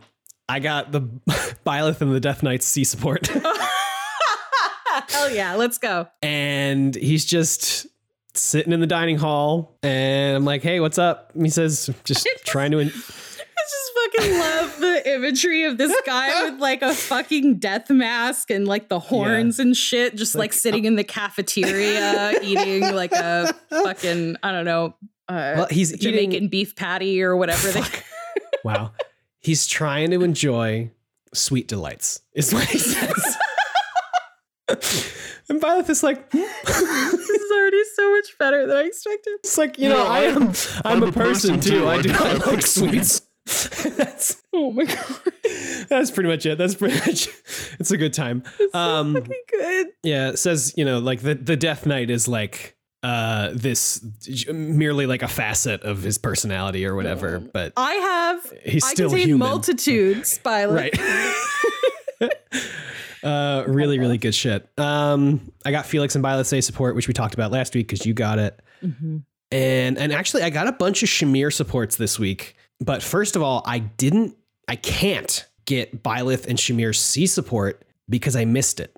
Oh, I didn't I'm- know that was I'm- possible. Me neither until now. I missed the opportunity to I, I don't know if I had it and I just didn't watch it Mhm.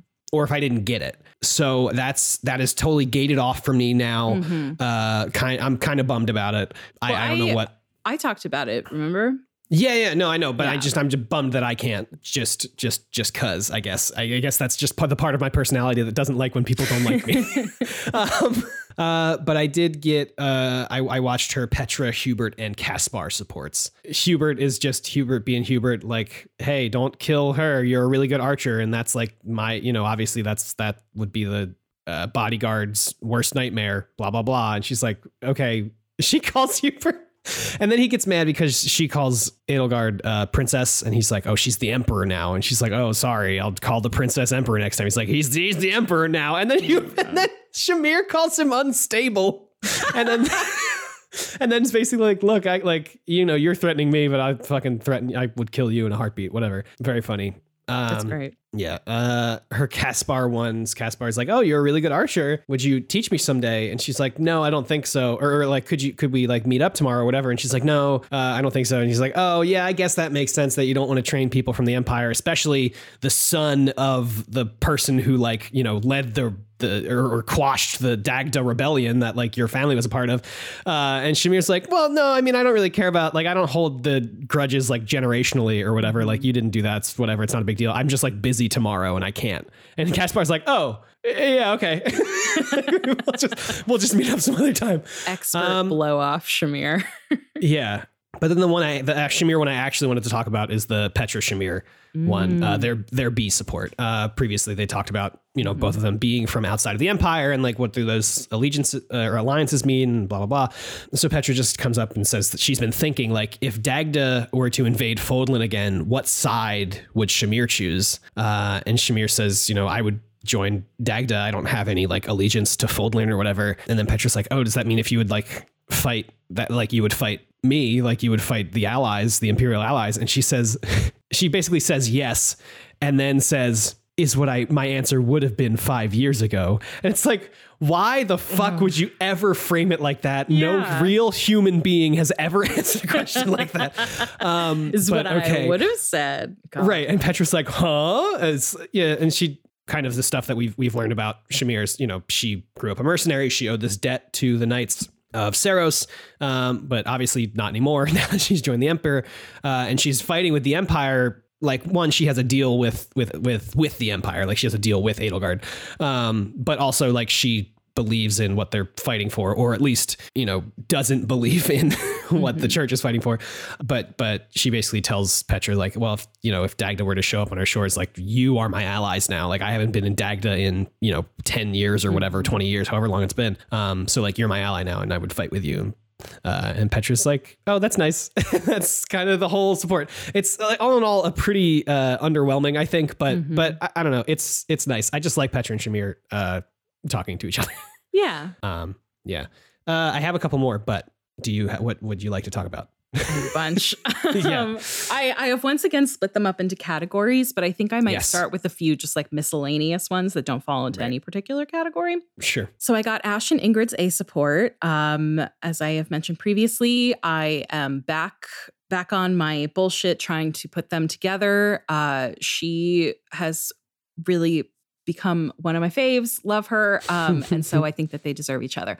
So uh, this one, he bought her an antique book, like spent a lot of money on it um, because he really wanted her to read it. It's, you know, one of their books about knights or whatever. But um, the knight was a woman and she was a real historical figure who was noble um, and had a crest, but was accepted as a knight. Um, so he thought of her, and it's just this Aw. really sweet moment where they're like, "Yeah, let's become knights together." Aw, cute. I love it. I got Annette and Felix's A, I guess A minus or A support. Um, they have one more. Last time uh, he caught her singing in the garden.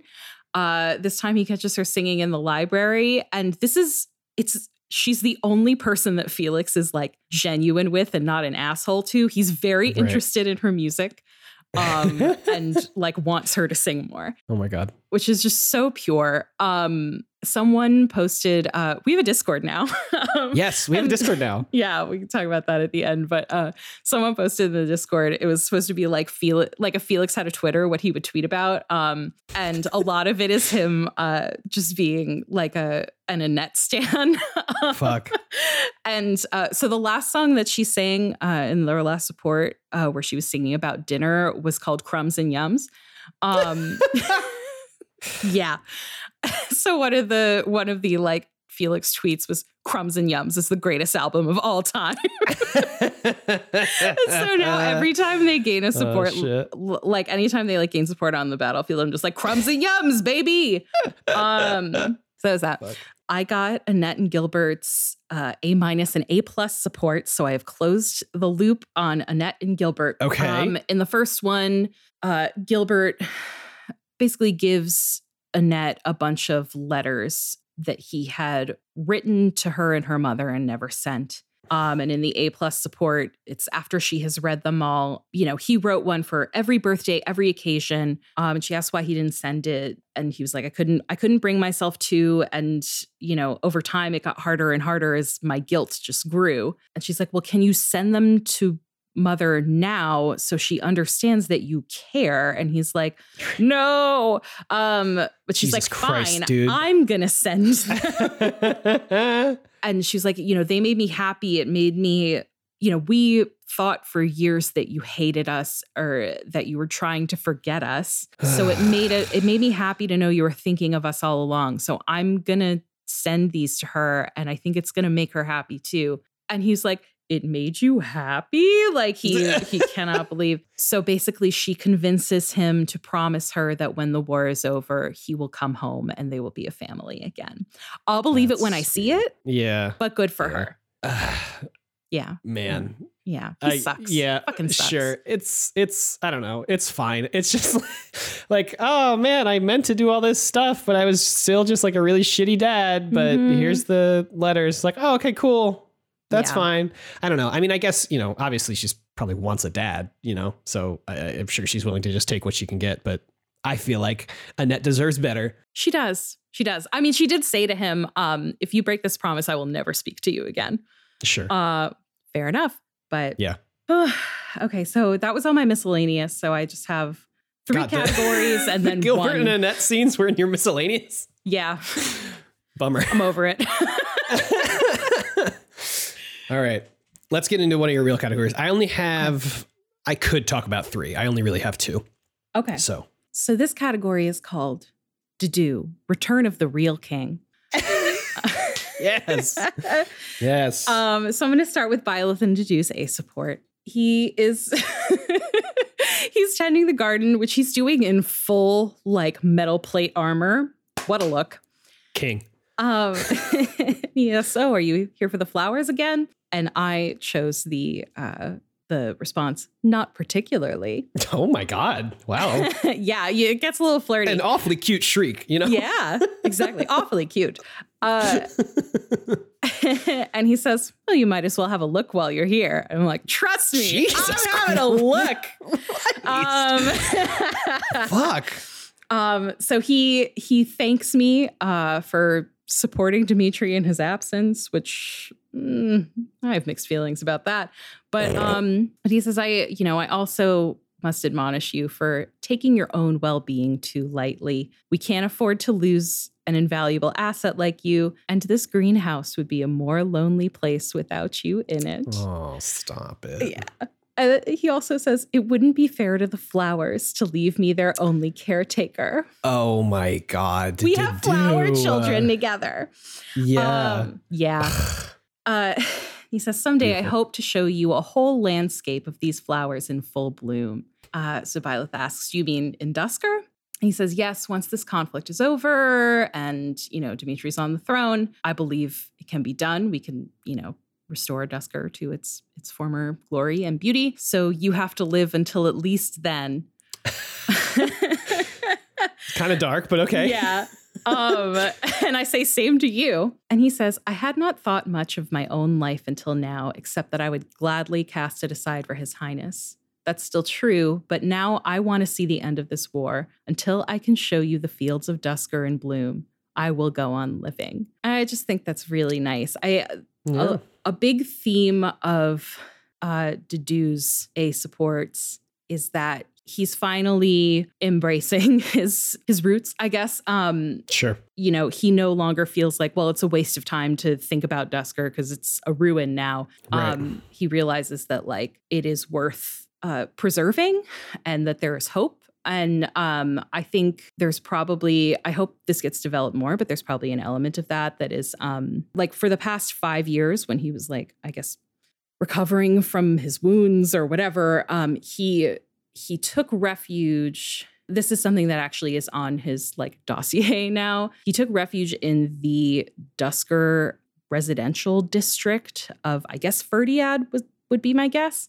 Okay. Um, so it seems like he has been surrounded by other people from Duscur and maybe like, uh, you know, getting getting back to uh, his culture, which I think is really nice. So uh, along the same lines, um, we get his uh, support with Mercy, where she finds him praying to the goddess, and she's like, "Oh, you know, can you do that? Would that make the Duscur gods mad?" And he says, "Well, no. We actually recognized the goddess in our uh, in our pantheon. She, you know, Sure. sh- she's considered the protector of Fodlan, and that's sort of how all foreign gods Mm. are seen, Oh, interesting. right? Isn't that of That's that's theologically interesting. Yeah. So so he says, you know, I was praying to her for peace. Hmm. And she asks about his plans after the war.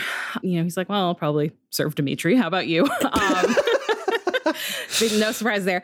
Uh, she Sure. says, I'm actually thinking of traveling to Duscur. Um, it's where you Oh. were born. It's where your stories and and like the you know food that you cook comes from.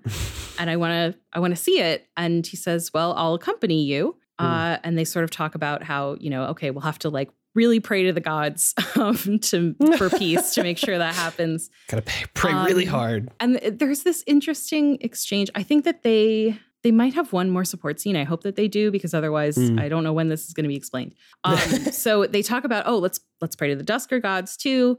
She asks which gods, um, and he says, for victory we pray to the god of war, or "Mm, never mind, just the god of war. And she's like, what are you? What were you going to say? Um, and he's like, uh, and she says, oh, you must have been, you must be thinking of the god of travel, right? We should pray to the god of travel. And he's like, sure, let's leave it at that. Oh, okay. yeah. okay. so I wonder if he's going to be like, oh, we should pray to the god of love or something. I don't know. Love, right? Yeah, yeah, yeah. But yeah, Hmm. again, it's nice to see like he's, he's getting back in touch with his, his religion. Um, Yeah. Next one is we get his A support with Dimitri, and Oh, wow. we basically hear about yeah, um, Dimitri totally has 180. He's sort of back to his old self in a bit in in a way. Um, Okay. they're talking about how uh, Dimitri protected Dedue after the tragedy of Duscur. Um, you know, I guess Dedue was like about to be attacked by soldiers, and and Dimitri stopped them. Um, Sure. and he said, you know, I'm really happy that that happened because it makes me feel like it was worthwhile I survived. If I hadn't been able to save anybody, I would have been the sole survivor. But because I was able to save you, you know, it made me feel a little bit better to know like I saved someone. And that has always Sure, been like sure, a sure. crutch that I've relied on. And Dedue's like, well, you you saved my life. Like I I can never, I still haven't been able to repay that debt. And to me, she's like, you literally saved me from being executed. yeah, what the fuck to Five years ago, yeah, like, Buddy. um, he's like, well, that was just my duty as your vassal. okay, man. and Dedue, Okay. uh, Dimitri's like, listen, I, I, it's seems like I'm special to you, but I want you to know, like, you are very special to me too. You're irreplaceable. You're cherished. So please stop saying that we can't be friends. And Dedue's like, listen, you promised me that you'd build a kingdom that's proud to boast of Duscur blood. In this kingdom where there is no distinction between the people of Duscur and the people of Fodlan, will I finally be able to call you my friend? Will I, Dimitri? It's the first time he's ever called him by his name. And Dedue blushes. Um, and my heart couldn't take it. It was so sweet. and Dimitri's like, he's so excited. He's like, Yes, you call me your friend again and again. And so he says, All right, then we've got to do what we can to bring that world about. To be your friend is what I have always wanted. wow. Dimitri says he's glad to hear it. It sounds like he's crying, which is very cute. Um, Mm. and Dedue's like, Until then, I am going to be my same old overprotective self. Um, so that was there. It's very sweet. It's very nice. yeah. Um, Aw. and finally, I just wanted to touch briefly on Dedue and Ash's A support. You know, it's basically just both of them like uh, reflecting on the people that they've lost and how, you know, you keep them alive through their memories. And, you know, Dedue specifically is like, I, you know, it's like Dedue had been cooking and, and made some food for Ash. And, you know, he's like, I, I remember my mom and my sister in the kitchen. And so they like live on through the food or whatever. Um, and Ash talks about Lonato and his brother who he lost and his parents. And he starts crying. And the only reason I, I really bring this up, aside from that, it's like a very sweet scene, but um, Dedue makes the first joke I've ever heard Dedue make. Okay. Ash is sitting here with his with his plate of food crying. And Dedue says, Careful, or you'll oversalt it. First joke ever. Yeah. Love him. It's a good one. And that's Dedue, Return of the Real King. Ugh. Wow. King. hmm Amazing. Wonderful. Uh, so first of all, I got Caspar and Bern Caspar. I got Caspar and Bernadette as a support. So basically, uh, it, it we like catch up with him in the middle of like a conversation of Caspar being like, I don't know why you're so mad at me. Like, what are you what are you talking about? And Bern- Bernadette's like, Are you fucking kidding me? Like, you don't remember like whatever? And you know, basically just explains the events of their previous two supports where he picked her up and brought her to that Mhm. pretty location. She's like, That's like super not cool. Like, you just co- toted me around like like a piece of luggage, and now you don't even remember it. like whatever and he's like oh like and he like gives more of like an actual apology because at first he's like you know i'm sorry for whatever i did you know blah blah blah and she's like that's not an apology um so he's like oh well i'm you know sorry you did that and blah blah blah and then asks like what he can do to make it up to her she says two things uh i want you to bring me back to that place but I want you to not pick me up and treat me gently. And he's like, okay, that's three things. And she's like, no, that was one thing. I want you to treat me gently. And then, and then she asks him to promise to never take anybody else there. Um, and he's and he like is like, sure, I guess I don't, know, whatever, let's go. And then they go to the place and they like, you know, they walk there together. Mhm. Um, and she's like, oh man, this is like just as beautiful as it was five years ago. Like the to feel the sun on my skin and blah blah blah. And he's like, that little bit of sun on your skin is like like that. You should get out more. uh, but he says you should get out more, and I'll take you to. I'll, I'll show you some of my favorite places, and, and I, you know, I won't bring anybody else there. It'll just be the two of us. which was very sweet. And then she's like, you know, if you ever get sick of me, you have to tell me and blah, blah, blah, blah, blah. But it was very sweet, very lovely. Um, that was their A support. Very nice stuff. And I also got Edelgard and Lysithea's A support. Ooh. Not quite as juicy, I think, as as we wanted it, but I think it's a nice it's a nice little little ending um to this arc. Basically, Lysithia is just like they they exchange we get like five or six messages back and forth of like hey how's it going i'm fine how are you it was really weird it was like but like just like genuine just like you know small talk is like i don't need the small talk we can just Yeah, skip ahead. really. Um, but uh, Lysithea talks about uh, how Edelgard's vision of the future is like a future without crests. And like, you know, she really loves that. Mhm. Edelgard's like, yeah. And she doesn't like say it like this, but it's like not like without crests, but just like where like crests don't really mean anything. Mhm. You know, like, it, you know, no one's going to be treated how, you know, no one's Yeah. going to do the things that they did to us. She doesn't say to us because I don't think she's told Lysithea yet. But like, you know, nobody's going to do the things they did to us just for the sake of these fucking crests. Like, Right. whatever. Some people have them, some people don't. It doesn't matter. And then Lysithea, you know, pledges her life to to the cause of like get doing away with crests and like the noble system and stuff. Uh, and then asks Edelgard about her hair color. Uh, it's like, you know, after they did all these experiments on me, the, the the pigment from my hair like left Wow. and she's pretty much like yeah i mean it's it, it happened to me uh, and i didn't write who said this and i honestly i couldn't tell you who said this but one of them says i want a world where people like us are no longer victimized Wow. which like obviously uh, and then edelgard tells lysithea to never stop fighting for her life Mm. because you know she has a shorter lifespan because of the Right. crest. Uh, Lysithea promises, and then Edelgard invites her to come eat cake together. Uh, so then they go eat cake. It's very sweet. Um, nice. Yeah, it's it's nice. I want them to talk more about it. Yeah, really. Um, yeah, I don't know. I'm just I'm so I, I guess I'm I'm more curious about. I wish that I had more Byleth Lysithea Mhm. supports on the horizon, but I don't because I hit the A already. And like I, I think Byleth's uh uh like I'm gonna try and do whatever I can to like figure out how to get the Yeah. you know save your life or whatever. I think that's extremely compelling, and I I, I guess it's just gonna be have to be saved for whatever yeah. the S support is or whatever. yeah. um, or like the uh like epilogue, I guess. Yeah, yeah. So yeah, I I have one more, hmm but I'll save it. I have a few more categories. Yeah, Um, Yeah. two more categories and then one that's just like one support that I wanted to talk about last. sure. So the next category I have is called Sylvain. Sure, I guess. Um, So, uh, what I have discovered, the reason why Sylvain's so the Sylvain Byleth A support was so unsatisfying to me is because the reveal of Sylvain saying that he hates the women that he flirts with, like Sylvain hating women is supposed to be a big reveal. Um Yeah. and it's just not. And I don't know if it's because I happen to get like enough other conversations uh, with him where I was like, oh, obviously he hates women, or if it's just because I'm a world weary 31 year old woman who dates men. When I'm like, yeah, obviously he hates women. right, Um, right. Shit. so yeah, so that wasn't. It's supposed to be like you're supposed to think, oh, Sylvain just loves women and he just likes flirting or whatever. And it's like, no, he like does it because like he actively hates them. Um. Mm. So there's the first support in this category is Sylvain and Mercy's A support, where you know they're sort of talking about like the ways that he's suffered in his life.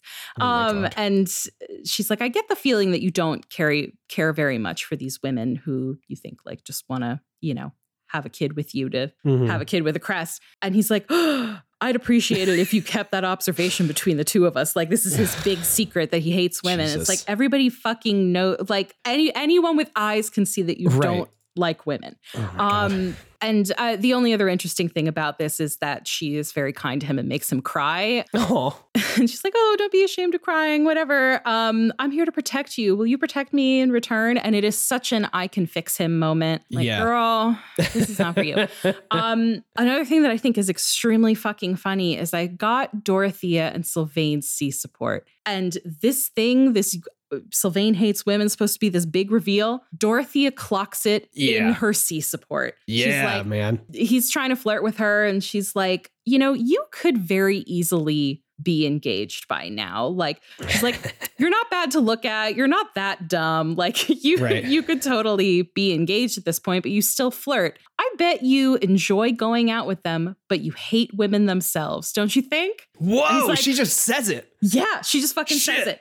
And he's like, Me hate women? No, I'm always serious when I flirt. I'd stake my life on it. Um, she's like, You should only stake your life on it if you're in love. He's like, I'm genuinely in love with all the women I flirt with. And she obviously oh calls my BS. fucking god. I just think it's so great that, like, she's like, No, you fu- obviously, like, Yeah, I, I can spot you a mile away. Um, Queen. She's I love her. so fucking good. But the last support I want to talk about Okay. we have established Sylvain hates women. Yeah. That is why I have decided Sylvain does not deserve to end up with any woman.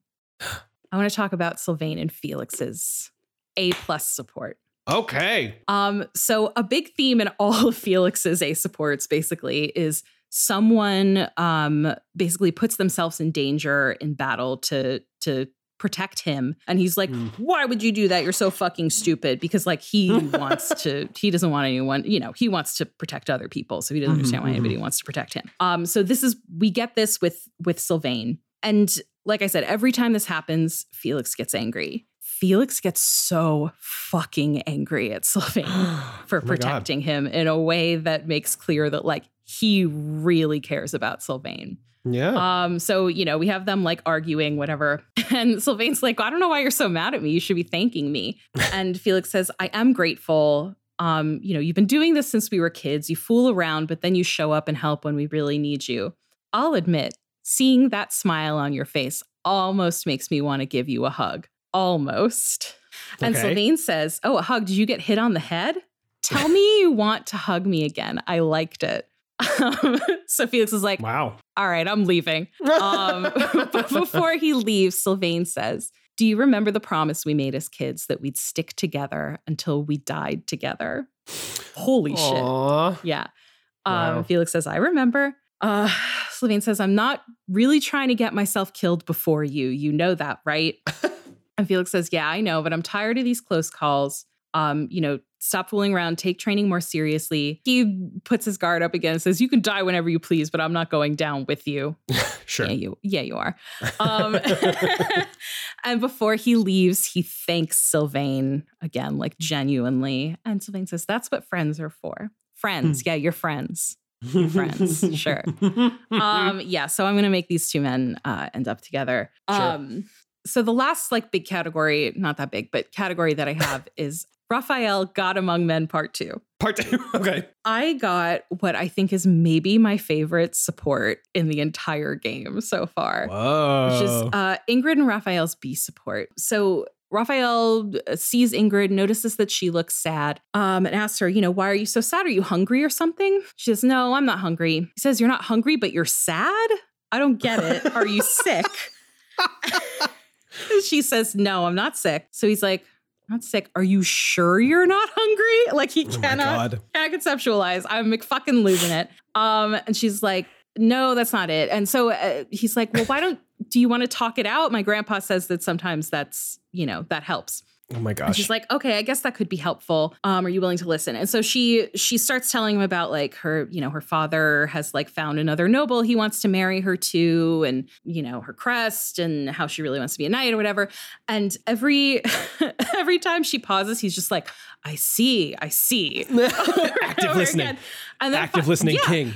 Well, finally, he's he- she's like, "Are you actually listening?" and he's like, "Yeah, yeah, I am listening." Um, and then his stomach growls, and he's like, "All that listening has made me hungry." Oh my god. And I think after having listened to your problems, it's probably just that you're hungry. so why don't we go eat? And finally, she's like, "All right, fine, let's let's go get a meal." I, again, I can't believe you ever questioned his himboness. I know. Like- I I was so stupid. I This dumb, I dumb love man. him so much. I don't understand. I feel like I know people love him, but I there are so many characters who I feel like people stan all the time, like Dimitri and Felix and Edelgard and whatever. Where are the Raphael stands? He is like the best character in this game. He's Maybe it's so like one of those like fucking it goes without sayings, you know? Like Maybe. everybody obviously everyone stands Raphael, but who's your other who's your second choice? ridiculous. He need, he, he's so somehow underrated, even though I know that he's not. Anyway, Right. Only one other support in this category. It's uh, Mhm. Bernie and Raph's A minus support. As I've mentioned before, I'm trying to set these two up together. I think it'll be beautiful. So she comes to apologize to him for being like, you know, don't listen to me sing or or play music or whatever. You know, she's like, I'm I'm just really afraid of you because you're so big and intimidating. He's like, yeah, my muscles can be intimidating. Um, Jesus Christ. and he's like, Well, listen, is there something we can do? Like, if you're afraid of so many things and you're afraid of talking to people, is there something we can do to fix it? What if you just, like, you know, talk to more people and take it slow? But, like, if Mhm. you talk to more people, it will, like, get easier every time. Mhm, um, mhm, you can mhm. start by talking with me. And she's like, Okay, that is a good idea, but you're still really scary to me. So maybe if you turn around and face the other way. Oh my god. And so She's just trying to get a 360 view. yeah, she is. She's trying to look at that ass. Um, those glutes, I am sure, are Mhm. on point. Mhm. Um, and so he turns around and she's like, "It's still intimidating, but like I think this can work." And I just. I just think they're so great. I think he's Yeah. he's so supportive. He's like, how can we actively like make your life better and solve this problem? like, I just think that's so beautiful. Yeah. Love these two together. Can't wait to Yeah. see them uh, get married. Lovely. Amazing. So um I just have one more to talk about. Do you want to go first or Yeah, I'll talk about my Okay. my final one for this week is Byleth and Edelgard's A support. Okay, this my final one is Byleth and Dimitri's A support, so this is great. Okay, great, great, great. Cool, Okay. cool, cool. Um, so uh, I mean, it starts off and she's like deep in thought. Uh, Byleth shows up and she's like, "Oh, you know," she was dist- distracted thinking about like the logistics of being an emperor, and like it's obviously Mm-hmm. stressing her out a whole lot. And she just she says, uh, "I I was certain that you were Hubert coming to drag me back to like do my duties or whatever." Mm-hmm. Uh, and then she impersonates him. it's like, Your Majesty, you must know your supreme talents are needed at so present. Why not gaze at these documents instead of the sky? really funny. And, I, and my response was, That sounds like Hubert. and she said, Doesn't it? Uh, and then, like, the worst part is that he's right. And, like, she can't argue with him because, like, obviously all of these things need to be done. And, you know, she just has to be the one to do them. And then it's just like, basically just starts, you know, singing my praises. just like, I'm so glad you're around. You're like such a capable commander and blah, blah, blah. And like, I'm capable of commanding an army myself, but it feels like you have this, like, you can like read the enemy's minds or whatever, which is kind of like metagamey. Like, yeah, we can, we can actually see who they're going to attack next turn and how much damage it's going to do. But uh, she said she's jealous. And I said, I could either say you have many talents that I lack, or sometimes I'm jealous of you too. Uh, but either way, she says, uh, is that a fact? Well, if you insist, I suppose a flower from another field's uh, always more beautiful. I'll admit, I think of you as rather detached, so hearing that you have emotions such as jealousy is something of a relief. And I said, uh, I could say the same of you. And she says, Yeah, I can't deny it. Ever since I underwent those procedures, I've certainly distanced myself from the ordinary world. And I say, It seems, it seems we were fated to be friends. And she just says, Friends. That word somehow doesn't seem adequate. Besides, we've been friends for a long time, you and I. By now, we're so much more than that, at least in my mind. And then she asks me, instead of calling her Edelgard, if I'll just call her El. Uh, Whoa. she says, That's what my parents and closest sisters used to call me when I was little. Now there's no one left who calls me El. But with you, well, I think I could allow it. In fact, it would mean a great deal to me. And my only choice of response is, Why is that? she says, Why? Hmm. And then turns, awa- turns around and says, Well, you've stood beside me and shared my burdens. As I said, you are much more than a friend. In truth, you are like family to me. I suppose that's why. And that's the end of the scene. It's honestly way shorter than I thought it was going to be, but God, it was. I, I wrote in my notes, I could have stayed in that scene forever. It was just so. Yeah. I don't know. It was just like really That's sweet and and nice, and I just can't believe she's like, "Hey, I'm confiding in you this thing. Like, will you call me this name instead?" And I say, "Why?"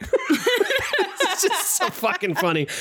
Um, God. so so yeah, That and all my really notes. That was like I got that at like the very beginning of the chapter. So all my notes, I, I wrote El instead of Edie or Edelgard. Aw. Um, so I had to keep like catching myself not saying it because you know I want to I want to I want to do what she asks. You know, Yeah. lest I be murdered by Hubert. But yeah, Oh, that's um, really sweet. so that's that's that. Um, I love Um, her so much. Um, I really am trying my damnedest to get her to end up with anybody but Hubert. Yeah. Yeah. Um, I- but I don't think uh, I don't think I'm gonna try and end up with her because there's there's other things that I want to see in this game. yeah. but but we'll see what happens. Just as long as it's not Hubert. right. How'd your Dimitri one go? Um, it is more sad than heartwarming, but it's there's a little bit of Oh. heartwarming at the end. So it's nighttime. He can't sleep. He's getting in some extra training. He's still feeling the injury from where Fleche stabbed him. Mm. And he says her eyes were filled with revenge, just as mine once were. And he tells me a story, which I don't know how Byleth hadn't heard this yet, but he was actually attacked in the monastery the other day by some of the kids we taught swordsmanship to five years ago. So, Jesus. yeah, so these were actually the children of some thieves that we killed. Yeah, five years ago. And Rhea took custody of them, claiming the children were innocent. So, you know, I guess that, you know, they were going to be raised in the church and those kids wanted revenge. Um, Jeez. Yeah, and and so he's reflecting on the fact that, you know, everyone he's killed like there is someone out there who who hates him because he did that Mm-hmm. Mm-hmm. and so with with Fleche, she's like, yeah, sometime in the last five years, I must have killed her brother. We don't, we don't, we still don't know who she is. Oh my god. We still don't know who she is. Um, Holy shit. yeah. So he's Fuck. like, I, yeah, at some point, I must, I must have done that, and I, I figured somebody would retaliate someday. But with those children, you know, it feels different because we drew our blades with the best of intentions, and we still hurt them. And the conclusion is just like, I guess we just have to live with that. And Byleth's like, we can learn to live with it together, which is like, I think a little Ugh. flippant. Uh-huh. Uh-huh. For and, sure. and yeah, and you know, Dimitri's just like, I, you know, I chose this fight. And so I it's my responsibility to like, you know, deal with the anguish that comes with it. But I never knew it could be so comforting to have someone standing by my side. And that's how it ends. So there's a little bit of heartwarming there where it's like, yeah, we have both killed so many and we have to live with it, but at least we have each other. Um, Oish. yeah. Oy, oy, Yeah. Mm, yeah. It could be worse, I guess, but yeah geez. it's listen i'm glad i'm glad that he's shaping up i don't love how the game handled that arc as i mentioned but i'm glad to have my boy back Yeah. yeah uh, two of my boys back really him and Dedue Yeah. yeah Yeah. I think that's such an interesting the the it's just such an interesting uh thing to bring up in this way uh, of like oh there are people who like suffer from this like obviously Mhm. no matter what our intentions like people will suffer right which I think is a thing that the game is generally dealing with hmm um but in a very general sense I don't know. So I, I guess it's I, I I'm still trying to figure out exactly how I feel about it.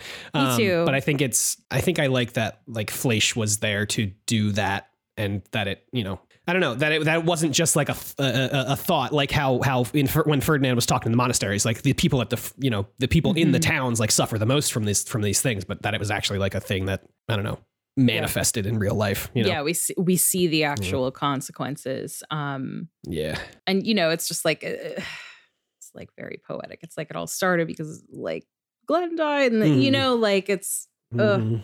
it's it's well done um in that respect and yeah i'm glad that the game Yeah. Mm-hmm. is like grappling with it i just wonder is it you know is it going to have anything to say at the end about it or Yeah, I I, I don't think so. Honestly, I feel like like doesn't seem uh, like it you could make a whole game centered around that idea, and maybe this one maybe this one is I don't know, but just like uh, I'm I'm reading the Malazan Book of the Fallen like the 2nd this is the Mhm. second time I brought up this fantasy series today, but that's very much something the series is about. Is like the the Fallen aren't just like the dead soldiers. The Fallen are like people whose cities have been burned down and they didn't have any say in it. Like they are just the people who live in these places who are just being pushed down on by all these forces and they don't have really any control over anything. Like those are the fallen. And like that is the title of the entire series. So I think it's it's definitely a huge thing and it's like something that, you know, you could write you know, 3 million words about, uh, which that's how long Which the series is. It's, Yeah. it's an extremely long series, but yeah, so I don't expect the game to like really, really super grapple with it, but I think the fact that it is there and it's acknowledged and it's like a thing that actually has an effect on the story uh, Right. is good and Yeah. and interesting. Yeah. Yeah.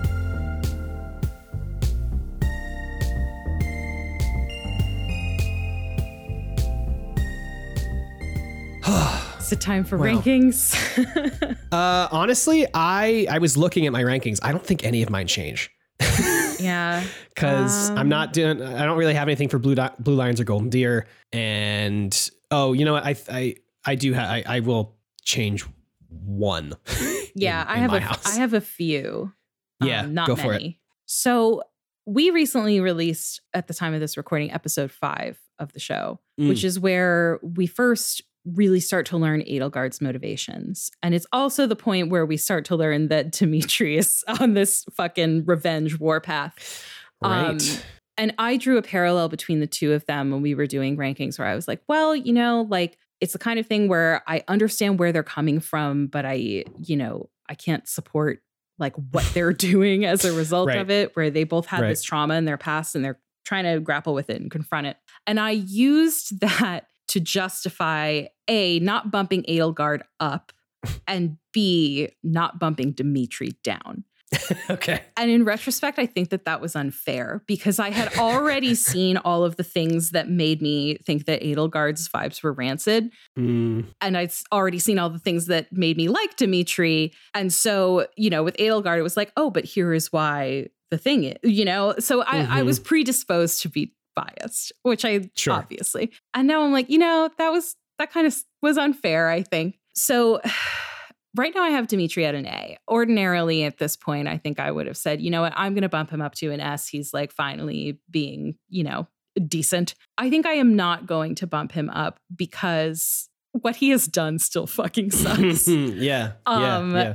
but conversely, I am going to bump Edelgard up to a C because I think I was previously unfair to her.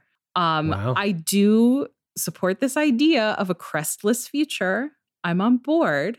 Mhm. Do not love that she started a war about it in which um, my my children are in peril and Yeah. Rodrigue is gone, who I was just building a rapport with, you know, on top of so many others. But um, right. that is that is me making amends for uh, my Wow. previous bias. Very big of you. Very big of me. Thank you. That's all I wanted was acknowledgement for how uh, big I'm being. Yeah. Um, just kidding. Um, otherwise, kind of want to bump Claude down because I'm mad at him. oh, interesting. I don't know why he attacked me. I wanted to be on his side, but that feels mm, fuck it. I'm bumping him to an A. He was an S. There you go. Bumping him to an A. I mean, I still fucking love him, but like, I what the f- fuck, man? Yeah, I feel like it's still it's still he's trying to play both sides, and I think he Yeah, felt it adv- advantageous to, to to keep playing both sides. Yeah, It's a bummer, but yeah. So he gets bumped down. Um, Yeah. that's it. Leonie, Lysithea, Ignatz. I'm so fucking sorry. yeah, it's sad. It's a bummer. I hate killing the kids. Yeah. The last one, I'm bumping Rodrigue to an A. That's nice. it. Nice. Uh, I think I'm only changing Edelgard to she's a C right now. I don't remember exactly why, but I think it's just the vibes. Yeah. I think I'm gonna bump her to. I think I'm gonna bump her back to an A because I love her so much, and she really is kind of just like dealing with this shit hand that she was dealt in the only way she really knows how, and it's not a good way. I'm not not Mhm. good. It's not the best way, obviously, but I think it is like the way that she, the, the only way that she can like see it to actually be done. And if I could bump Shamir to an S again, I would, but she's already at an S. So that that's it. That's all I got. Every, All right. Everybody stays the same. Edelgard goes to an A. Okay. and now, War Child of the Week. Do you know yours? Uh, do you? I do. Go I do. My war Okay, child yeah. of the week is Dedue. I'm so happy he's back. I love him so much. He's Yeah. like just my favorite. Like Yeah. him and I mean him and Ashe are really facing off at any given time, but Yeah. oh, I fucking love him. So glad he's back. That's lovely. I'm, I'm very happy for you. Uh, I think I am going to. I really don't know. I think honestly, I had a lot more. I learned more about Shamir today, Mhm. and I know she's not technically a child, No, but she isn't. we've, she is. we've- yeah. I know she is in my We're house, and I do. I, I I really like her a lot. I I never use her in battle. She's always an adjutant or not Mhm. there at all. But I think her story is is very interesting, and I think she's uh great to have around. Nice. so, uh, Shamir this week. And I mean, like nobody has really d- did much this week, and I'm, I'm not going to make it Edelgard because she told me that like we're you know BFFs or whatever. Mm-hmm. Like, maybe I don't know. Maybe that that's like a close second, but Mm-hmm. but I think Shamir deserves her her moment in the sun because she really is great. yeah, I- I she think. is. Love that Um, for you. Um, yeah, she really she rose in the rankings in the big way. She did. Well, I mean, she started. I, I think learning more about how she's not actually like that Mhm. cool with the church was like, oh, okay, cool, cool, cool, cool. cool, Yeah. good. yeah, Yeah. All right, and that Okay. I think brings us to the end of the episode. it sure Right? does. Um, Wow.